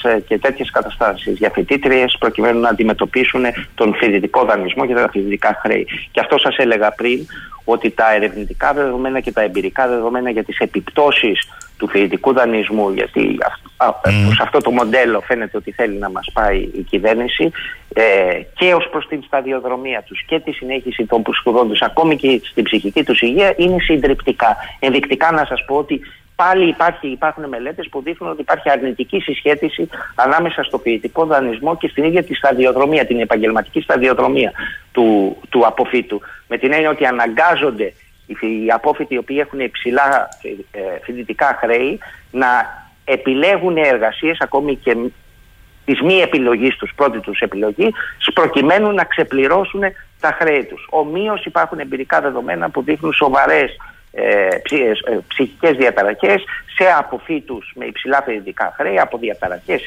ύπνου έως ε, μειωμένη ψυχοκοινωνική λειτουργικότητα και ούτω καθεξής. Αν τώρα αυτό είναι το μοντέλο τους, της τριτοβάθμιας εκπαίδευσης που θέλουμε να κατασκευάσουμε, το μοντέλο δηλαδή όπου θα μετατρέψουμε την τριτοβάθμια εκπαίδευση σε ατομική ευθύνη, θα μετακυλήσουμε το βάρος της χρηματοδότησης στα νοικοκυριά. Ανάπτυξη προκα... κύριε Κονδύλη, αυτό είναι κορίτσια έσκορτ και στην Αθήνα. Ανάπτυξη, ανάπτυξη. Θέλω να κλείσουμε δύο παρατηρήσεις. Η μία λέει εδώ, εγώ θέλω να μείνω λίγο στο αγοραίο πτυχίο που είπε ο κύριος Κονδύλης, λέει ο Νίκος. Δεν είναι μόνο το κόστος, η εντελώς άδικη και ταξική προσέγγιση στην παιδεία είναι ότι επιπλέον η ποιότητα της όποιας γνώσης και εξειδίκευσης θα παρέχεται θα είναι ακόμη περισσότερο υποβαθμισμένη από αυτή που προσφέρεται σήμερα. Δηλαδή, δεν θα αναφερόμαστε μόνο στο λειτουργικό αναλφαβητισμό, αλλά και ακόμη και σε πλήρη άγνοια ενός αντικειμένου, αφού κανείς δεν μπορεί να σου αρνηθεί ένα πτυχίο που έχεις χρυσοπληρώσει. Συμφωνείτε ή διαφωνείτε; Συμφωνώ. Ε, συμφωνώ. Μάλιστα. Το δεύτερο, Υπάρχει, λέει, η αίσθηση, κύριε Κονδύλη, και μην το πετάτε για τα δάνεια, πως το δάνειο σου ανοίγει και την αγορά εργασίας, επειδή αυτοί που σου χορήγησαν το δάνειο έχουν κάθε συμφέρον ο τελειόφυτος να μπει στην αγορά εργασίας άμεσα. Ωστόσο, στην πραγματικότητα αυτό που συμβαίνει είναι ότι ενώ πράγματι αρκετοί εξ αυτών βρίσκουν εργασία, η διάρκεια αυτής της εργασίας είναι όση και ο χρόνος που απαιτείται για να πληρωθεί το δάνειο. Κατόπιν ο εργαζόμενος βρίσκεται ουσιαστικά στον αέρα και ενδεχομένως να χάσει την εργασία του, αφού δεν υφίσταται πλέον η αμοιβαία σχέση συμφέροντος δανειστή εργοδότη εργαζόμενου. OK, okay. ναι, το ακούω, αλλά νομίζω ότι ε, το τι συμβαίνει στην αγορά εργασίας δεν καθορίζεται από, την, ε, ε, από τον φυσικό δανεισμό, αλλά εν πάση περιπτώσει το ακούω ως επιχείρημα. Νομίζω ότι υπάρχει τέτοια Θέλω να κλείσουμε με κάτι που έχει ενδιαφέρον. Εσείς οι άνθρωποι των δημόσιων πανεπιστημίων Μήπως πρέπει πρώτοι να βάλετε και ένα άλλο μεγάλο θέμα; Και εξηγούμε κύριε Κονδύλη. Διότι πολύ σωστή η μελέτη έχει πιάσει τα πάντα και το κόστος των νοικοκυριών. Όμως θέλω να δω αν θα βγείτε μπροστά οι ακαδημαϊκοί δάσκαλοι για τη λεγόμενη τεχνική εκπαίδευση στη χώρα. Διότι δεν θα γίνουμε όλοι ή και αν γίνουμε με πτυχίο πανεπιστημίου μπορεί να γίνουμε πολύ καλοί μάστορες. Το λέω έτσι απλά για να το καταλάβουμε οι τεχνικές σχολές, οι τεχνίτες ένα εξειδικευμένο και όχι ανειδίκευτο εργατικό δυναμικό που θα μπορούσε στη χώρα να παράγει από αμυντική βιομηχανία που μιλάμε για τα εθνικά μέχρι πρωτογενή τομέα. Γι' αυτά δεν πρέπει να μιλήσουμε. Ναι, προφανώς πρέπει να μιλήσουμε, αλλά αυτό προϋποθέτει μια συζήτηση στρατηγικού τύπου ε. για το τι επιστημονικό προσωπικό θέλουμε να παράγουμε ως χώρα και αυτή η συζήτηση δεν πρόκειται να γίνει, δεν διευκολύνεται από την ε, συζήτηση και τις δρομολογούμενες εξελίξεις σε σχέση με τη λειτουργία των ιδιωτικών πανεπιστήμιων. Μάλιστα. Μάλιστα. Κύριε Κονδύλη θα τα ξαναπούμε. Θέλω να σας ε, ευχαριστήσω ε, και μου λέει κάποιος εδώ πέρα, εδώ λέει ο ανιψιός του Πρωθυπουργού φεύγει για εξάμεινο στο Χάρβαρτ να διδάξει. Δεν μένει εδώ για να καταλαβαίνουμε λέει, τι γίνεται. Ε, και αυτά. Καλημέρα κύριε Κονδύλη. Να είστε Καλή καλά. Καλημέρα, καλημέρα και στους Να είστε καλά. Λοιπόν, στέλνετε εδώ πολλά μηνύματα. Παιδιά, σας είπα, κανείς δεν αρνείται την κακή πρόσβαση των κομμάτων μέσα στα δημόσια πανεπιστήμια. Κανείς, κανείς. Και αν θέλετε είναι και ένας από τους λόγους δυσφήμισης των δημοσίων πανεπιστημίων. Αλλά είναι άλλη συζήτηση αυτή και είναι άλλη συζήτηση στο όνομα της ύπαρξης κομματοκρατικών πελατειακών συστημάτων να διαλύσω τη δημόσια για να φέρω την ιδιωτική που θα κάνει τι ο χορηγός. Και επειδή ο Κώστας ε, έχει πλούσιο υλικό και γράφει ότι μέσα στο ιδιωτικό ΑΕΗ θα υπάρχει και γραφείο τράπεζας, θα είναι πακέτο η σύμβαση. Θέλω να σας θυμίσω ότι είχαμε πει πριν 10 χρόνια, όσοι παλιότεροι, μας είχε κάνει εντύπωση μέσα στο ΣΕΡΝ, ε, το κέντρο της ε, τεχνολογίας εχμής για τη δημιουργία ακόμη και του σύμπαντος στην Ελβετία μας είχε κάνει εντύπωση ότι μεταπτυχιακοί φοιτητές και ερευνητές, μπαίνοντας στο κυρίως κτίριο του ΣΕΡΝ το πρώτο πράγμα που συναντούσαν ήταν τα μεγάλα τραπεζικά γκισέ τα οποία δίναν και τον τόνο της έρευνας. Τι άλλο θέλετε; Λοιπόν, εδώ είμαστε. Εμείς δεν θα αλλάξουμε ατζέντα ας αφήσουμε την τρέχουσα επικοινωνιακά επικαιρότητα και θα μείνουμε σε αυτό που θεωρούμε πάντα ότι είναι βαθύτερη. Ένα από τα θέματα βεβαίως είναι ο κόσμος ο αγροτικός και οι κινητοποιήσεις και η ακρίβεια Άλλο θέμα είναι ο χώρος της τριτοβάθμιας εκπαίδευσης. Άλλο θέμα είναι η μεγάλη εθνική ατζέντα. Και σήμερα θα συνομιλήσουμε με τον ομότιμο καθηγητή Οικονομικής Γεωγραφίας και Γεωπολιτικής στο Πανεπιστήμιο της Αθήνας, τον κύριο Ιωάννη Μάζη. Κύριε Μάζη, καλημέρα. Καλή σας μέρα κύριε Σαχίνη. Κύριε Μάζη, κατευθείαν ε, έρχομαι στο θέμα και θέλω να, να σας ρωτήσω αρχικά, επειδή τις ελληνοτουρκικές σχέσεις και το ρόλο των μεγάλων παικτών ισχύως τις παρακολουθείτε δεκαετίες, θέλω να μας εξηγήσετε αν ισχύει πια η μετατόπιση για την προμήθεια των αναβαθμισμένων F-16 και καινούριων F-16 της ε, Τουρκίας από ένα θέμα ε, προσαρμογής στην νομιμότητα της Τουρκίας με την απαγόρευση υπερπτήσεων, παραβάσεων και παραβιάσεων στο Αιγαίο και στην Κύπρο αν έχει μετατραπεί σε ένα θέμα ότι για να πάρεις τα F-16 πες τον ναι στη Σουηδία ή λάθος το καταλαβαίνουμε. Κοιτάξτε, κανένας μέχρι στιγμής ε, δεν εστράφει εναντίον της ρήτρας Μενέντες όπως την αποκαλώ εγώ ε, η οποία επιβάλλει την μη επιθετική χρήση των ε, αποκτηθισωμένων F-16 από την Τουρκία εάν και πότε ε, εναντίον της Ελλάδος.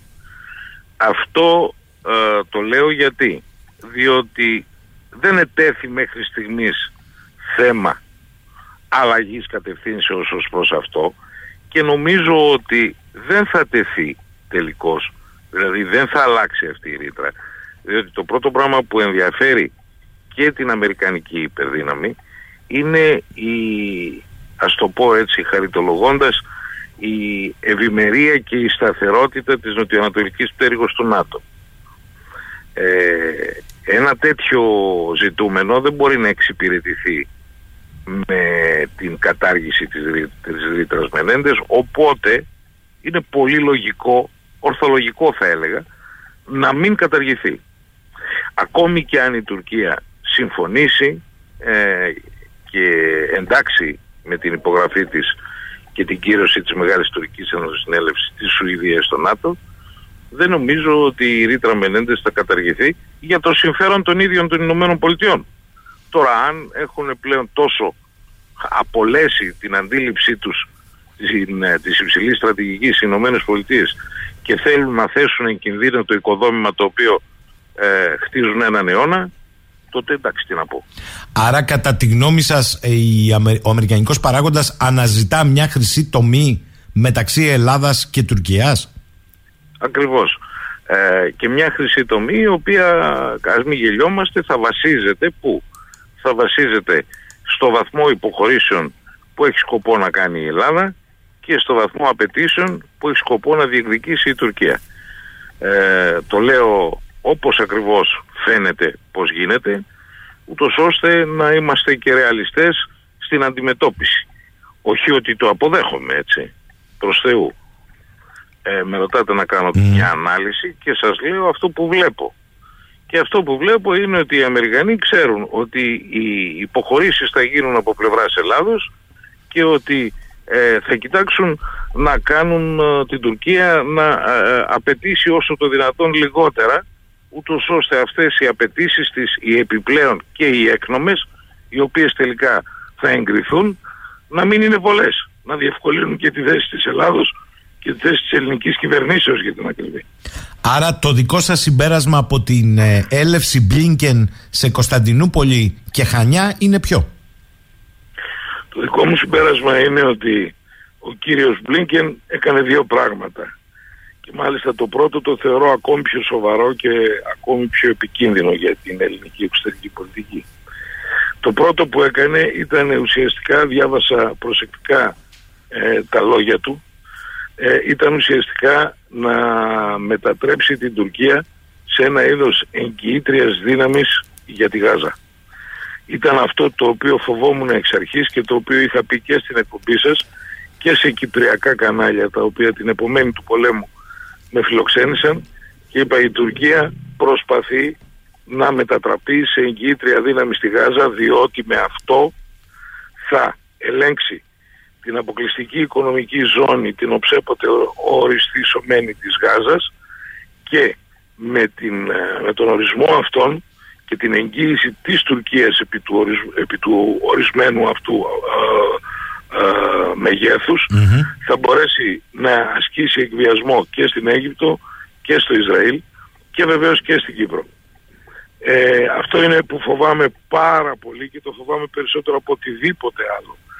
Και με δεδομένη μια στάση της Ελλάδος υποχωρητική ε, θα στρέψει ουσιαστικά το γεωστρατηγικό βλέμμα και του Ισραήλ αλλά και της Αιγύπτου ε, υπέρ της Τουρκίας. Γιατί; Γιατί παραδείγματος χάρη η κίνηση που έκανε η Τουρκία ε, οθώντας τη Λιβύη να ασκήσει ε, τον ορισμό των θαλασσίων ζωνών της ε, όπως τον όρισε Σχάτος που είναι ε, παντελώς παράνομος βασίζεται σε ένα παντελώς παράνομο ε, κλείσιμο του κόλπου της Σύρτης και βεβαίως η Ελλάδα δεν απάντησε σε αυτό. Μισό λεπτό κύριε Μάζη, μισό λεπτό γιατί είπατε κάτι κρίσιμο γιατί πολλοί δεν το έχουν ε, καταλάβει ή αυτοί που το κατάλαβαν το άφησαν να περάσει κάτω από το χαλί. Το κρίσιμο δεν είναι απλά το ότι επανεβεβαίωσε χωρικά ύδατα 12 ναυτικά μίλια και συνορεύουσα άλλα 12. Το κρίσιμο είναι αυτό που είπατε. Κλείνοντας τον κόλπο της Σύρτης, ο υπολογισμός έστω και της μέσης γραμμής στην ΑΟΣ μεταξύ Ελλάδας και Λιβύης έρχεται βορειότερα προς τη Γάβδο. Αυτό είναι το κρίσιμο. Σαφέ, σαφέστατα, αυτό είπα. Ναι, κάνετε πολύ καλά που το σημειώνετε, γιατί για μένα μερικά πράγματα ίσως είναι δεδομένα, αλλά δεν είναι για τους φίλους μας που μας ακούν. Το βέβαιο λοιπόν είναι ότι η Ελλάδα εδώ δεν αντέδρασε.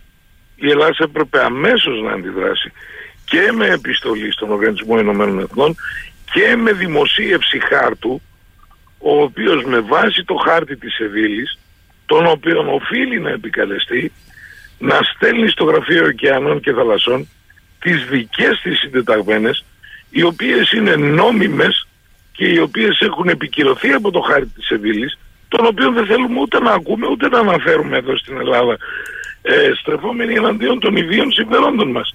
Την ίδια στιγμή που λέμε ότι είμαστε εγκυροβολημένοι στο διεθνές δίκαιο.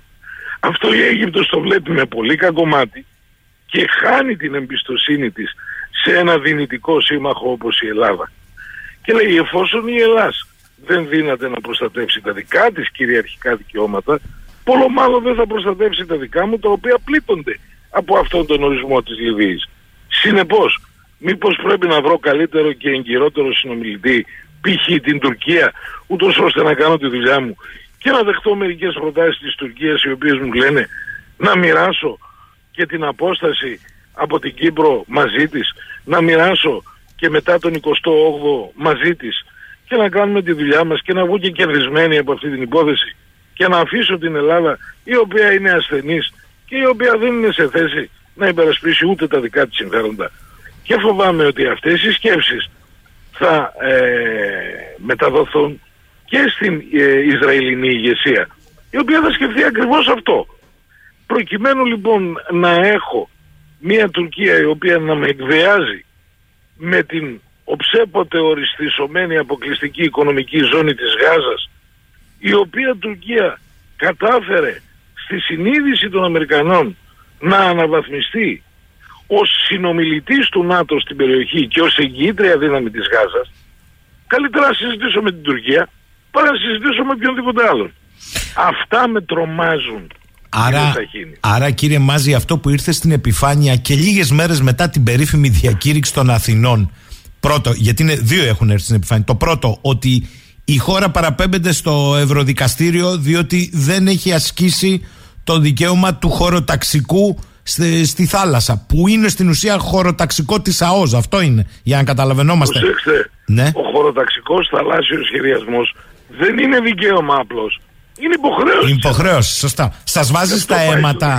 Σας βάζεις στα αίματα αυτή η αβελτηρία. Μήπως τελικώς δηλαδή για να μην θυμώσουν οι Τούρκοι με βάση τη διακήρυξη των Αθηνών. Και γιατί έτσι μας έχουν πει και οι καλοί σύμμαχοι Αμερικανοί. Εμείς έχουμε αυτή τη διαρκή αναβλητικότητα στο δικαίωμα και υποχρέωση όπως σωστά λέτε. Το ερώτημά σας είναι ρητορικό κύριε Σαγίνη και ως τέτοιο το εκλαμβάνω. Και τι απαντάτε; Απαντώ πολύ απλά με αυτό που σας απάντησα, το κάνω και πιο σαφές. Ότι η Ελλάδα μπορούσε να πει πολύ απλά. Βεβαίως και προβαίνουμε στο χωροταξικό σχεδιασμό θαλασσίων ζωνών σε ό,τι μας αφορά, υιοθετώντας το χάρτη της Σεβίλης, ο οποίος πώς έγινε; Με εντολή της Ευρωπαϊκής Ενώσεως στο Πανεπιστήμιο της Σεβίλης. Δεν το έκανε ο Μάζης. Ναι, σωστά. Άσε σωστά που το και ο λέτε. χάρτης που έκανε ο Μάζης ήταν ο ίδιος, έτσι. Αλλά μπα- διορθώνει μάλιστα σε κάποια σημεία το χάρτη της Σεβίλης. Αλλά εν πάση περιπτώσει η Ευρώπη τον έκανε. Η Ευρώπη τώρα μας εγκαλεί. Τι πιο απλό από μια απάντηση στην Ευρώπη. Δεν έχουμε κανένα πρόβλημα να αποδεχθούμε το χάρτη της Σεβίλης ως θαλάσσιο χωροταξικό. Τελεία. Ε, κύριε Μαζί, ο- Δεν το κάνουν όμως για να μην Ναι. ενοχληθεί η Τουρκία. για να μην ενοχληθεί η Τουρκία. Ο κύριος Καριώτης, ε, ο Θόδωρος, που θυμάμαι ότι σε ένα debate για την ΑΟΣ, από τη μια ήσασταν εσείς και ο κύριος Καριώτης και από την άλλη ήταν ο κύριος Ροζάκης και κάποιοι άλλοι πανεπιστημιακοί περί της αξίας της ΑΟΣ. Ο κύριος Καριώτης είπε περιληπτικά, με άλλο τρόπο αυτό που λέτε εσείς, ότι οι Αμερικανοί στην ουσία λένε στη μεν Τουρκία ξέχνα τα, τους παραλογισμούς στο Αιγαίο, αλλά και στην Ελλάδα λένε δώσε κάτι από τα δικά σου κυριαρχικά δικαιώματα, όχι κυριαρχία, στην Ανατολική Μεσόγειο και εν προκειμένου στην ΑΟΣ. Και μάλιστα λέει ότι εδώ το μεγάλο ερωτηματικό είναι αυτό που είπατε κι εσείς, πέραν του 28ου. Μήπως εδώ οι αναμονές είναι να έρθει να κουμπώσει και η Τουρκία αντί να πάμε εμείς πιο πέρα από τον 28ο μεσημβρινό και έτσι να κόψουμε και την όποια γυτνίαση. Αυτά, τα- αυτά τα γράφω σε επιστημονικά Ναι. δημοσιεύματα από το, από το 2001. Σε έχει. Αυτό όμως Δεν περιμένω πρακτικά κανέναν δεν να το σημαίνει σύμπλεγμα Καστελορίζου τέλος. Βεβαίως και αυτό σημαίνει. Γιατί όταν στο πολίτικο ο σημερινός πρωθυπουργός μας έχει δηλώσει ότι είναι αμφισβητούμενη περιοχή, έτσι, ε, και όταν πριν την έναρξη του διαλόγου του περιβοήτου ε, έρχεται και μας λέει ότι πρέπει να είμαστε έτοιμοι για να κάνουμε υποχωρήσεις, ε, καταλαβαίνετε ότι ε, δεν έχουμε χρειά μαρτύρων άλλων. Τι, επίσης, βάζοντας και τη δήλωση του κυρίου Γεραπετρίτη ότι οι κόκκινες γραμμές μας είναι τα 6 μίλια, ο οποίος κύριος Γεραπετρίτης τότε το είχε πει ως Υπουργός Προεδρίας αν δεν απατώμε. Σωστά. Το, ο, ως μειόφιλε. Ουσιαστικά υπερβαίνοντας και καπελώνοντας τον κύριο Δένδια. Τώρα αμύφθηκε για αυτή του τη φράση. Έγινε υπουργός εξωτερικών. Αναβαθμίστηκε. Αντιλαμβάνεστε λοιπόν ότι δεν έχω χρία μαρτύρων άλλων. Βλέπω τι γίνεται.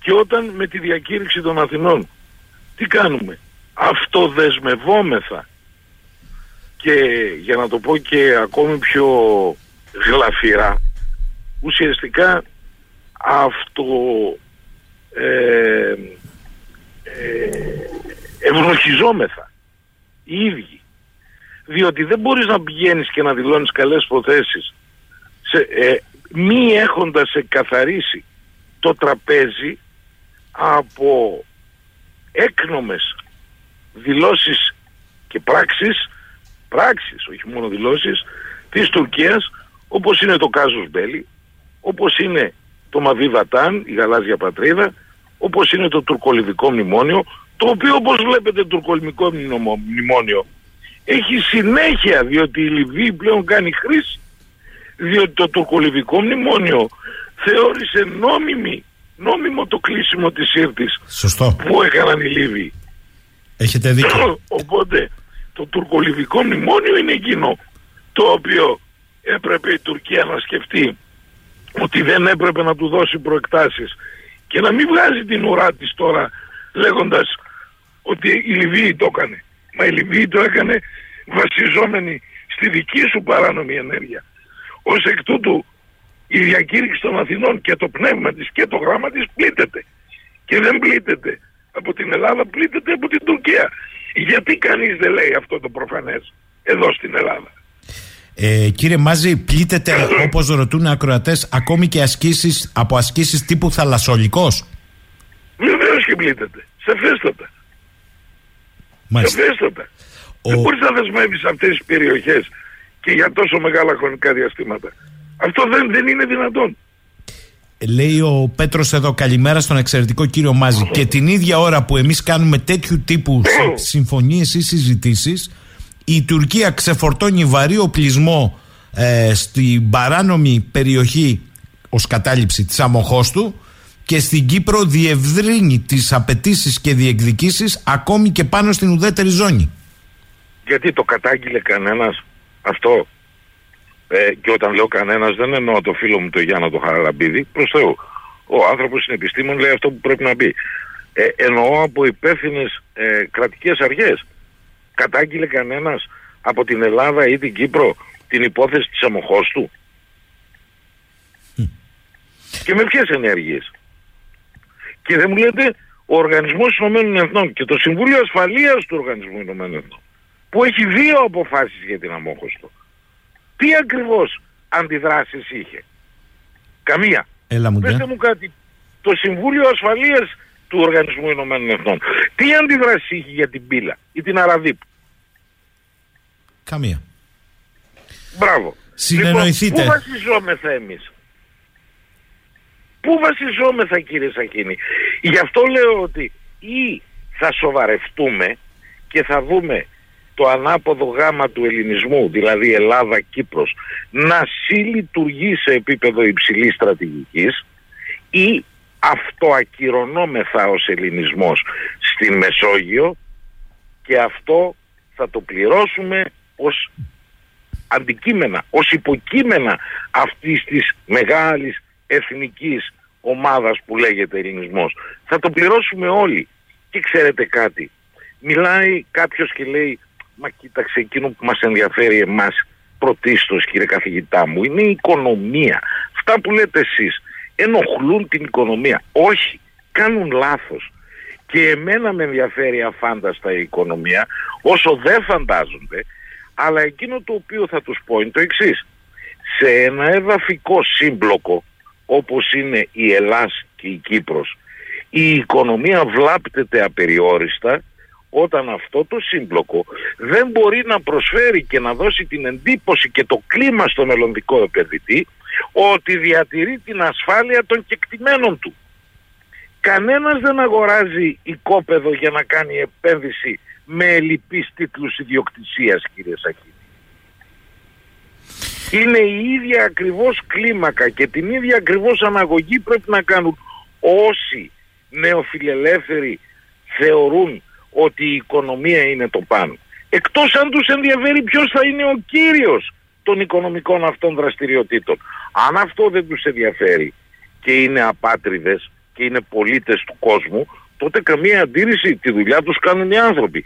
Όλοι οι υπόλοιποι όμως, οι οποίοι δεν είμαστε, δεν πρέπει να το σκεφτούμε. Λέει εδώ ο Βασίλης, καλημέρα κύριε Μάζη. Τι συζητάτε τώρα, λέει, περί ιδιοκτησίας; Εδώ η Γενική Διευθύντρια του Ελιαμέπ είπε ότι ακόμη και οι νησίδες δεν διαθέτουν χωρικά ύδατα. Ναι, η... καλό θα κάνει αν το είπε, γιατί δεν το ξέρω. Δεν το, το είπε, το είπε. Και... Το έχουμε σχολιάσει ναι. και εμείς εδώ.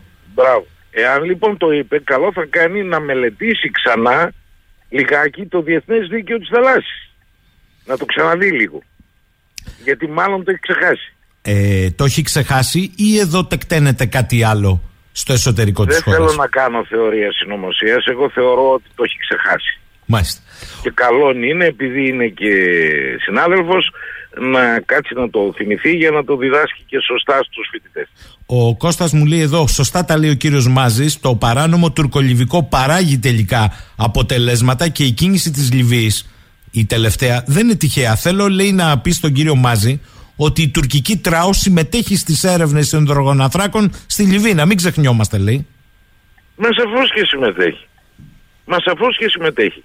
Και σε αυτό εμείς έπρεπε να έχουμε αντιδράσει ε, ακριβώς καταγγέλλοντας το κλείσιμο του κόλπου της Σύρτης στα διεθνή δικαιοδοτικά όργανα έτσι, και επιπλέον να έχουμε αντιδράσει έχοντας ορίσει τις δικές μας νόμιμες συντεταγμένες όπως αυτές προκύπτουν από το χάρτη της Εβίλης, τον οποίον ήρθαν ανάλογοι συνάδελφοι, οι οποίοι και αυτοί φαίνεται έχουν ξεχάσει αυτά που έχουν διαβάσει, και ε, τον όρισαν ως ιδιωτικό έγγραφο.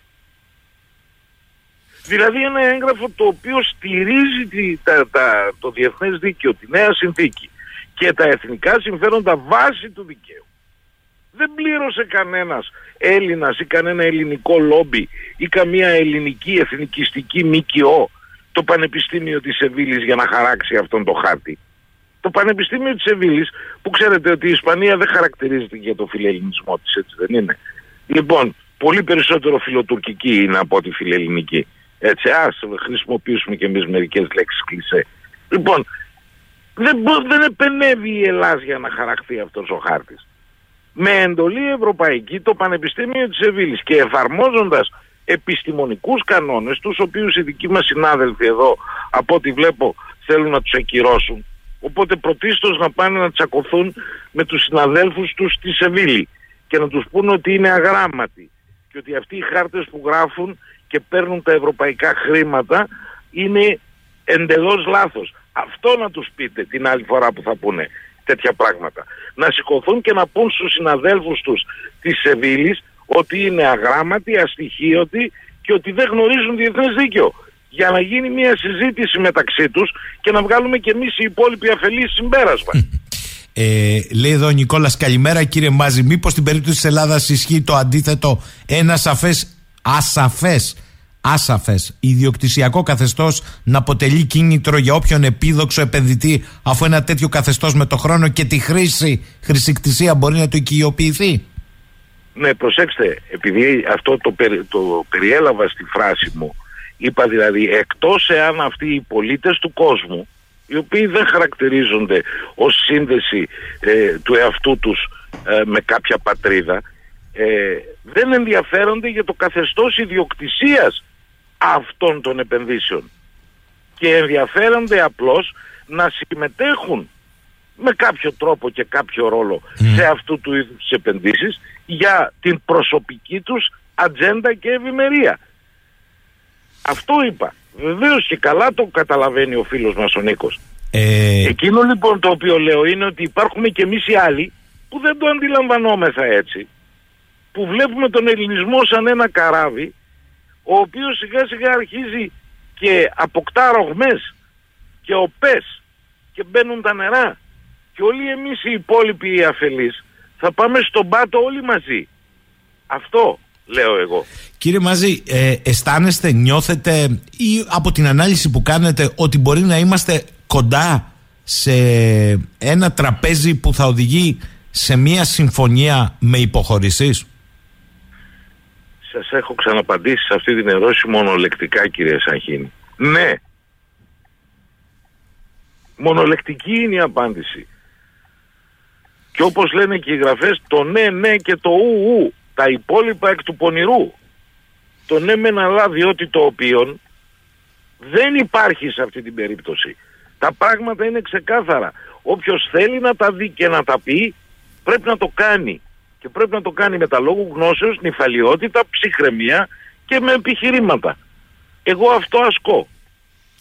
Ε, υπό την έννοια αυτή, εσείς πώς είδατε τις δηλώσεις περί παροχημένης συνθήκης της Λοζάνης στο θέμα της αποστρατιωτικοποίησης του κυρίου Συρίγου; Κοιτάξτε, ο κύριος Συρίγος έδωσε ορισμένες εξηγήσεις μετά, τις οποίες οφείλω ε, πραγματικά να δεχθώ, διότι έδειξε ότι ε, ήταν μια αστοχία λόγου, η οποία προήλθε μάλλον, εικάζω εγώ, από το περιορισμένο του χρόνου στο οποίο είχε για να αναπτύξει το θέμα του. Και επειδή ε, και τον εκτιμώ και τον θεωρώ φίλο, ε, εκτιμώ ότι αυτού του είδους τις αστοχίες πρέπει να προσέχει γιατί, γιατί ο περιορισμένος δημόσιος χρόνος ο οποίος προσφέρεται από τα ηλεκτρονικά μέσα ε, είναι εξαιρετικά επικίνδυνος να σε παρασύρει σε εκφράσεις οι οποίες θα έχουν νόημα βλαπτικό για τα εθνικά συμφέροντα. Γιατί όταν ομιλείς ως καθηγητής διεθνούς δικαίου και διεθνούς πολιτικής φυσικά για τα εθνικά συμφέροντα θα ομιλείς. Δεν ήταν στις προθέσεις πιστεύω του κυρίου Συρίγου να βλάψει τη χώρα. Γι' αυτόν τον λόγο άκουσα με πολύ προσεκτικό αυτή, αυτά τα οποία είπε και θεωρώ ότι επανόρθωσε το γλωσσικό αυτό ατόπιμα. Μάλιστα. Τώρα, ρωτάει εδώ ένας φίλος, πώς κρίνει ο κύριος Μάζης το γεγονός ότι οι Αμερικανοί εμφανίζονται να πιέζουν εμάς την ίδια ώρα που λένε ότι είμαστε οι καλύτεροι σύμμαχοί τους από την Αλεξανδρούπολη μέχρι τη Σούδα και στην ουσία να ταΐζουν όπως ταΐζουν την Τουρκία τόσο πολύ ανάγκη την έχουν.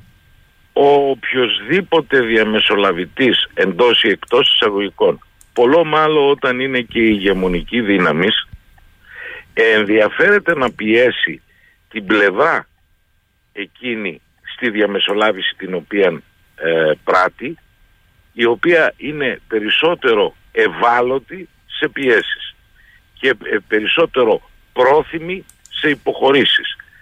Και ξαναλέω, δεν άκουσα τον κύριο Ερντογάν να μιλάει για υποχωρήσεις της Τουρκίας εν ώψη αυτό, αυτών των διμερών επαφών Ελλάδος-Τουρκίας που κατέληξαν αφενός μεν στην ε, για μένα κατάπτυστη διακήρυξη των Αθηνών έτσι. Άκουσα όμως τον Έλληνα Πρωθυπουργό να αναφέρεται σε υποχωρήσεις ρητός. Δεν είναι δηλαδή κάτι το οποίο δημιουργώ εγώ από το α, ασθενές ε, και μη ικανό μυαλό μου ε, είναι κάτι το οποίο το άκουσα Ξέρετε κύριε Μάζη επειδή πρόσεξα τη διατύπωση που κάνατε ε, για τον κλειδάριθμο Μενέντες ε, στο Αμερικανικό Κογκρέσο. Ωστόσο, θέλω να σας ρωτήσω, μετά τη διακήρυξη των Αθηνών, η ελληνική πλευρά σε κάθε τόνο λέει ότι για μας δεν σχετίζονται τα F-35 με τα τουρκικά F-16, είναι θέμα της Τουρκίας. Δεν λέει όμως και από την άλλη η Ελλάδας, η Αθήνα, δεν λέει από την άλλη ότι τα F-16 στην Τουρκία προφανώς και συναρτώνται αυτό που λέει και το ελληνοαμερικανικό λόμπι και η ομάδα Μενέντες με, με τις παραβιάσεις υπερπτήσεις ε, στο Αιγαίο κτλ. Δεν τα λέει αυτά. Άρα, εάν... Πολλό μάλλον, ναι. μάλλον που αν το έλεγε, τι θα έκανε παρά να ενισχύει το πνεύμα και το γράμμα της διακήρυξης των Αθηνών. Άρα η Αμερικανή... Η Άρα αφίσταται ακόμα και από τα ελάχιστα, τα ψυχματικά δικαιώματα που της δίνει η διακήρυξη των Αθηνών. Ναι, άρα να σας ρωτήσω, ο Αμερικανικός παράγοντας που καίγεται για τα δικά του συμφέροντα και καλά κάνει για τα δικά του συμφέροντα. Δεν εισπράττει. Μάλιστα. Δεν εισπράττει το μήνυμα ότι η Αθήνα δεν ενοχλείται από αυτά τα F-16. Ε, αυτό είπα προηγουμένως. Ότι εκείνο το οποίο θα κάνει ο, ο δυνητικός μεσολαβητής και ο υπαρκτός μεσολαβητής σε αυτή την περίπτωση θα είναι να πιέσει την πλευρά η οποία είναι έτοιμη να δεχθεί πιέσεις. Δεν θα πιέσει την άλλη. Γιατί; Τι τον ενδιαφέρει τον Αμερικανό αυτή τη στιγμή, τον ενδιαφέρει το F-ZIN της, ε, και ε, ε, η, η ασφάλεια της νοτιοανατολικής πτέρυγος του ΝΑΤΟ. Εάν η, η νοτιοανατολική πτέρυγος του ΝΑΤΟ είναι ισχυρή και ασφαλής με θυσίες ε, κυριαρχικών δικαιωμάτων ε, και κυριαρχίας σε ορισμένες περιπτώσεις όπως αυτές τις οποίες ε, προαναγγέλουν οι δηλώσεις περί μη αποδεδειγμένης κυριαρχίας των βραχονισίδων των ελληνικών έτσι. Αυτές που στη Λοζάνη ονομάζονται εξαρτήματα των νήσων, προσέξτε, λένε ότι δεν αναφέρονται. Μα φυσικά και αναφέρονται με τον όρο εξαρτήματα. Λοιπόν, όταν λοιπόν σε προειδεάζουν για αυτά και σου ετοιμάζουν ε, το έδαφος για να τα δεχτείς, τότε φυσικά καταλαβαίνεις ότι εσύ θα είσαι εκείνος ο οποίος θα υποστείς τις κυρώσεις, θα υποστείς τη ζημία για την ευημερία της νοτιοανατολικής πτέρυγος. Η νοτιοανατολική πτέρυγος ως σύνολο, σκέπτονται οι Αμερικανοί, θα είναι άφικτη.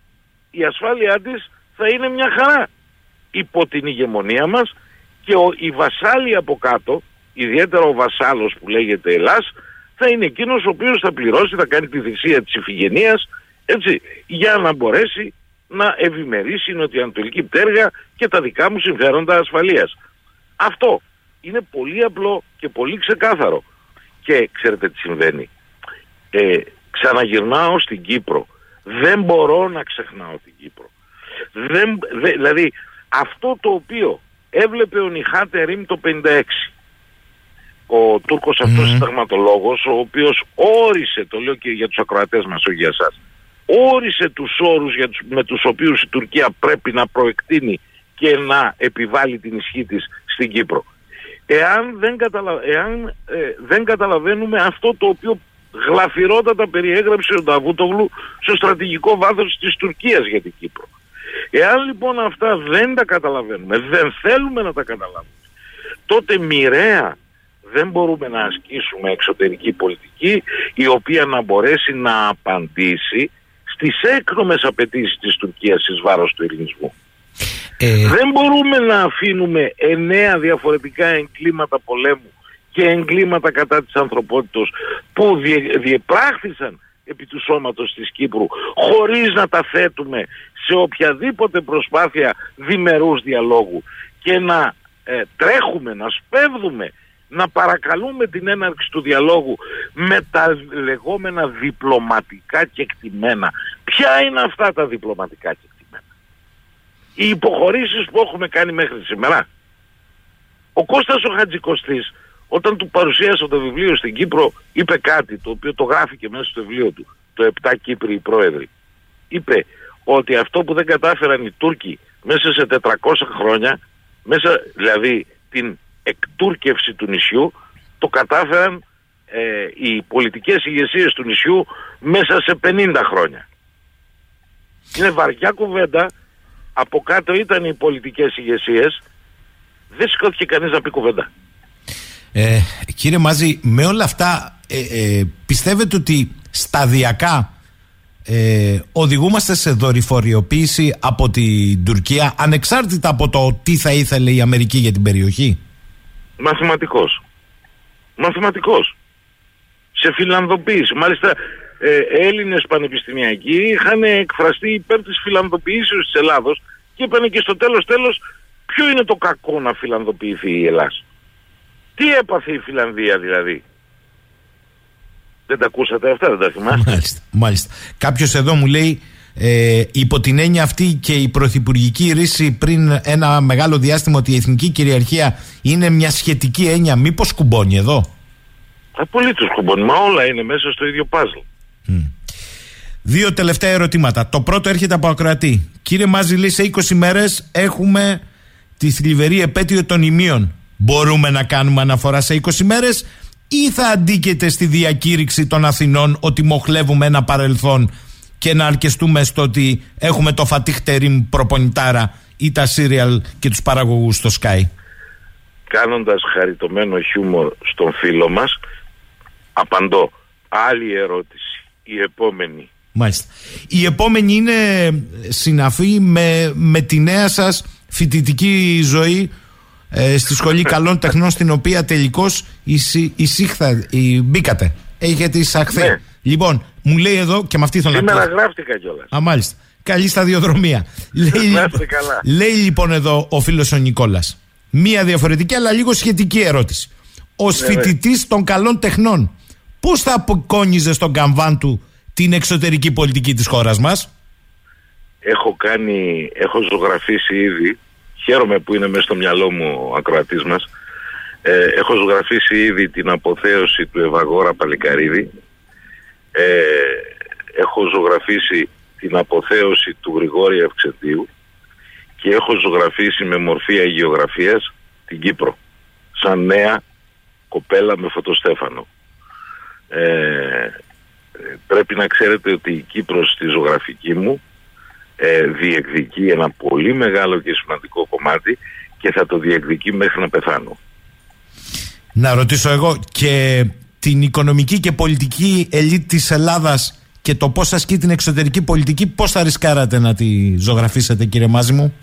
Ε, αφήστε να σας κάνω και καμιά έκπληξη. Έχω, έχω έκθεση στο Ναύπλιο 7 με 22 Σεπτεμβρίου ε, στην Καλερί ΒΕ ε, όπου θα παρουσιάσω 35 κομμάτια μου και τα οποία ως γεωπολιτικός που είμαι και τώρα πια και ζωγράφος με τη Βούλα ε, θα είναι άμεσα συνδεδεμένα και με τη γεωπολιτική μας πραγματικότητα διότι ο λύκος όσο και γεράσει την προβιά του δεν την αλλάζει. Ε, δεν μπορώ να, να ξεφύγω από την επιστήμη μου. Αυτή η επιστήμη μου είναι που θα τροφοδοτεί και την τέχνη μου σε πάρα πολλές ε, περιπτώσεις. Ιωάννης Μάζης θέλω να τον ευχαριστήσω για τη σημερινή μας συνομιλία. Καλή σας ημέρα. Κύριε να είστε καλά, κύριε Να είστε καλά κι εσείς. Καλή χρονιά. Να είστε καλά. Δεν τα είπαμε. Καλή χρονιά, ελπίζω να είναι καλύτερη, αλλά θα δούμε. Να είστε καλά. Λοιπόν, φτάσαμε στο τέλος, ε, φίλες και φίλοι, και για σήμερα. Ραντεβού αύριο το πρωί να είμαστε καλά πρώτα, όλες και όλοι.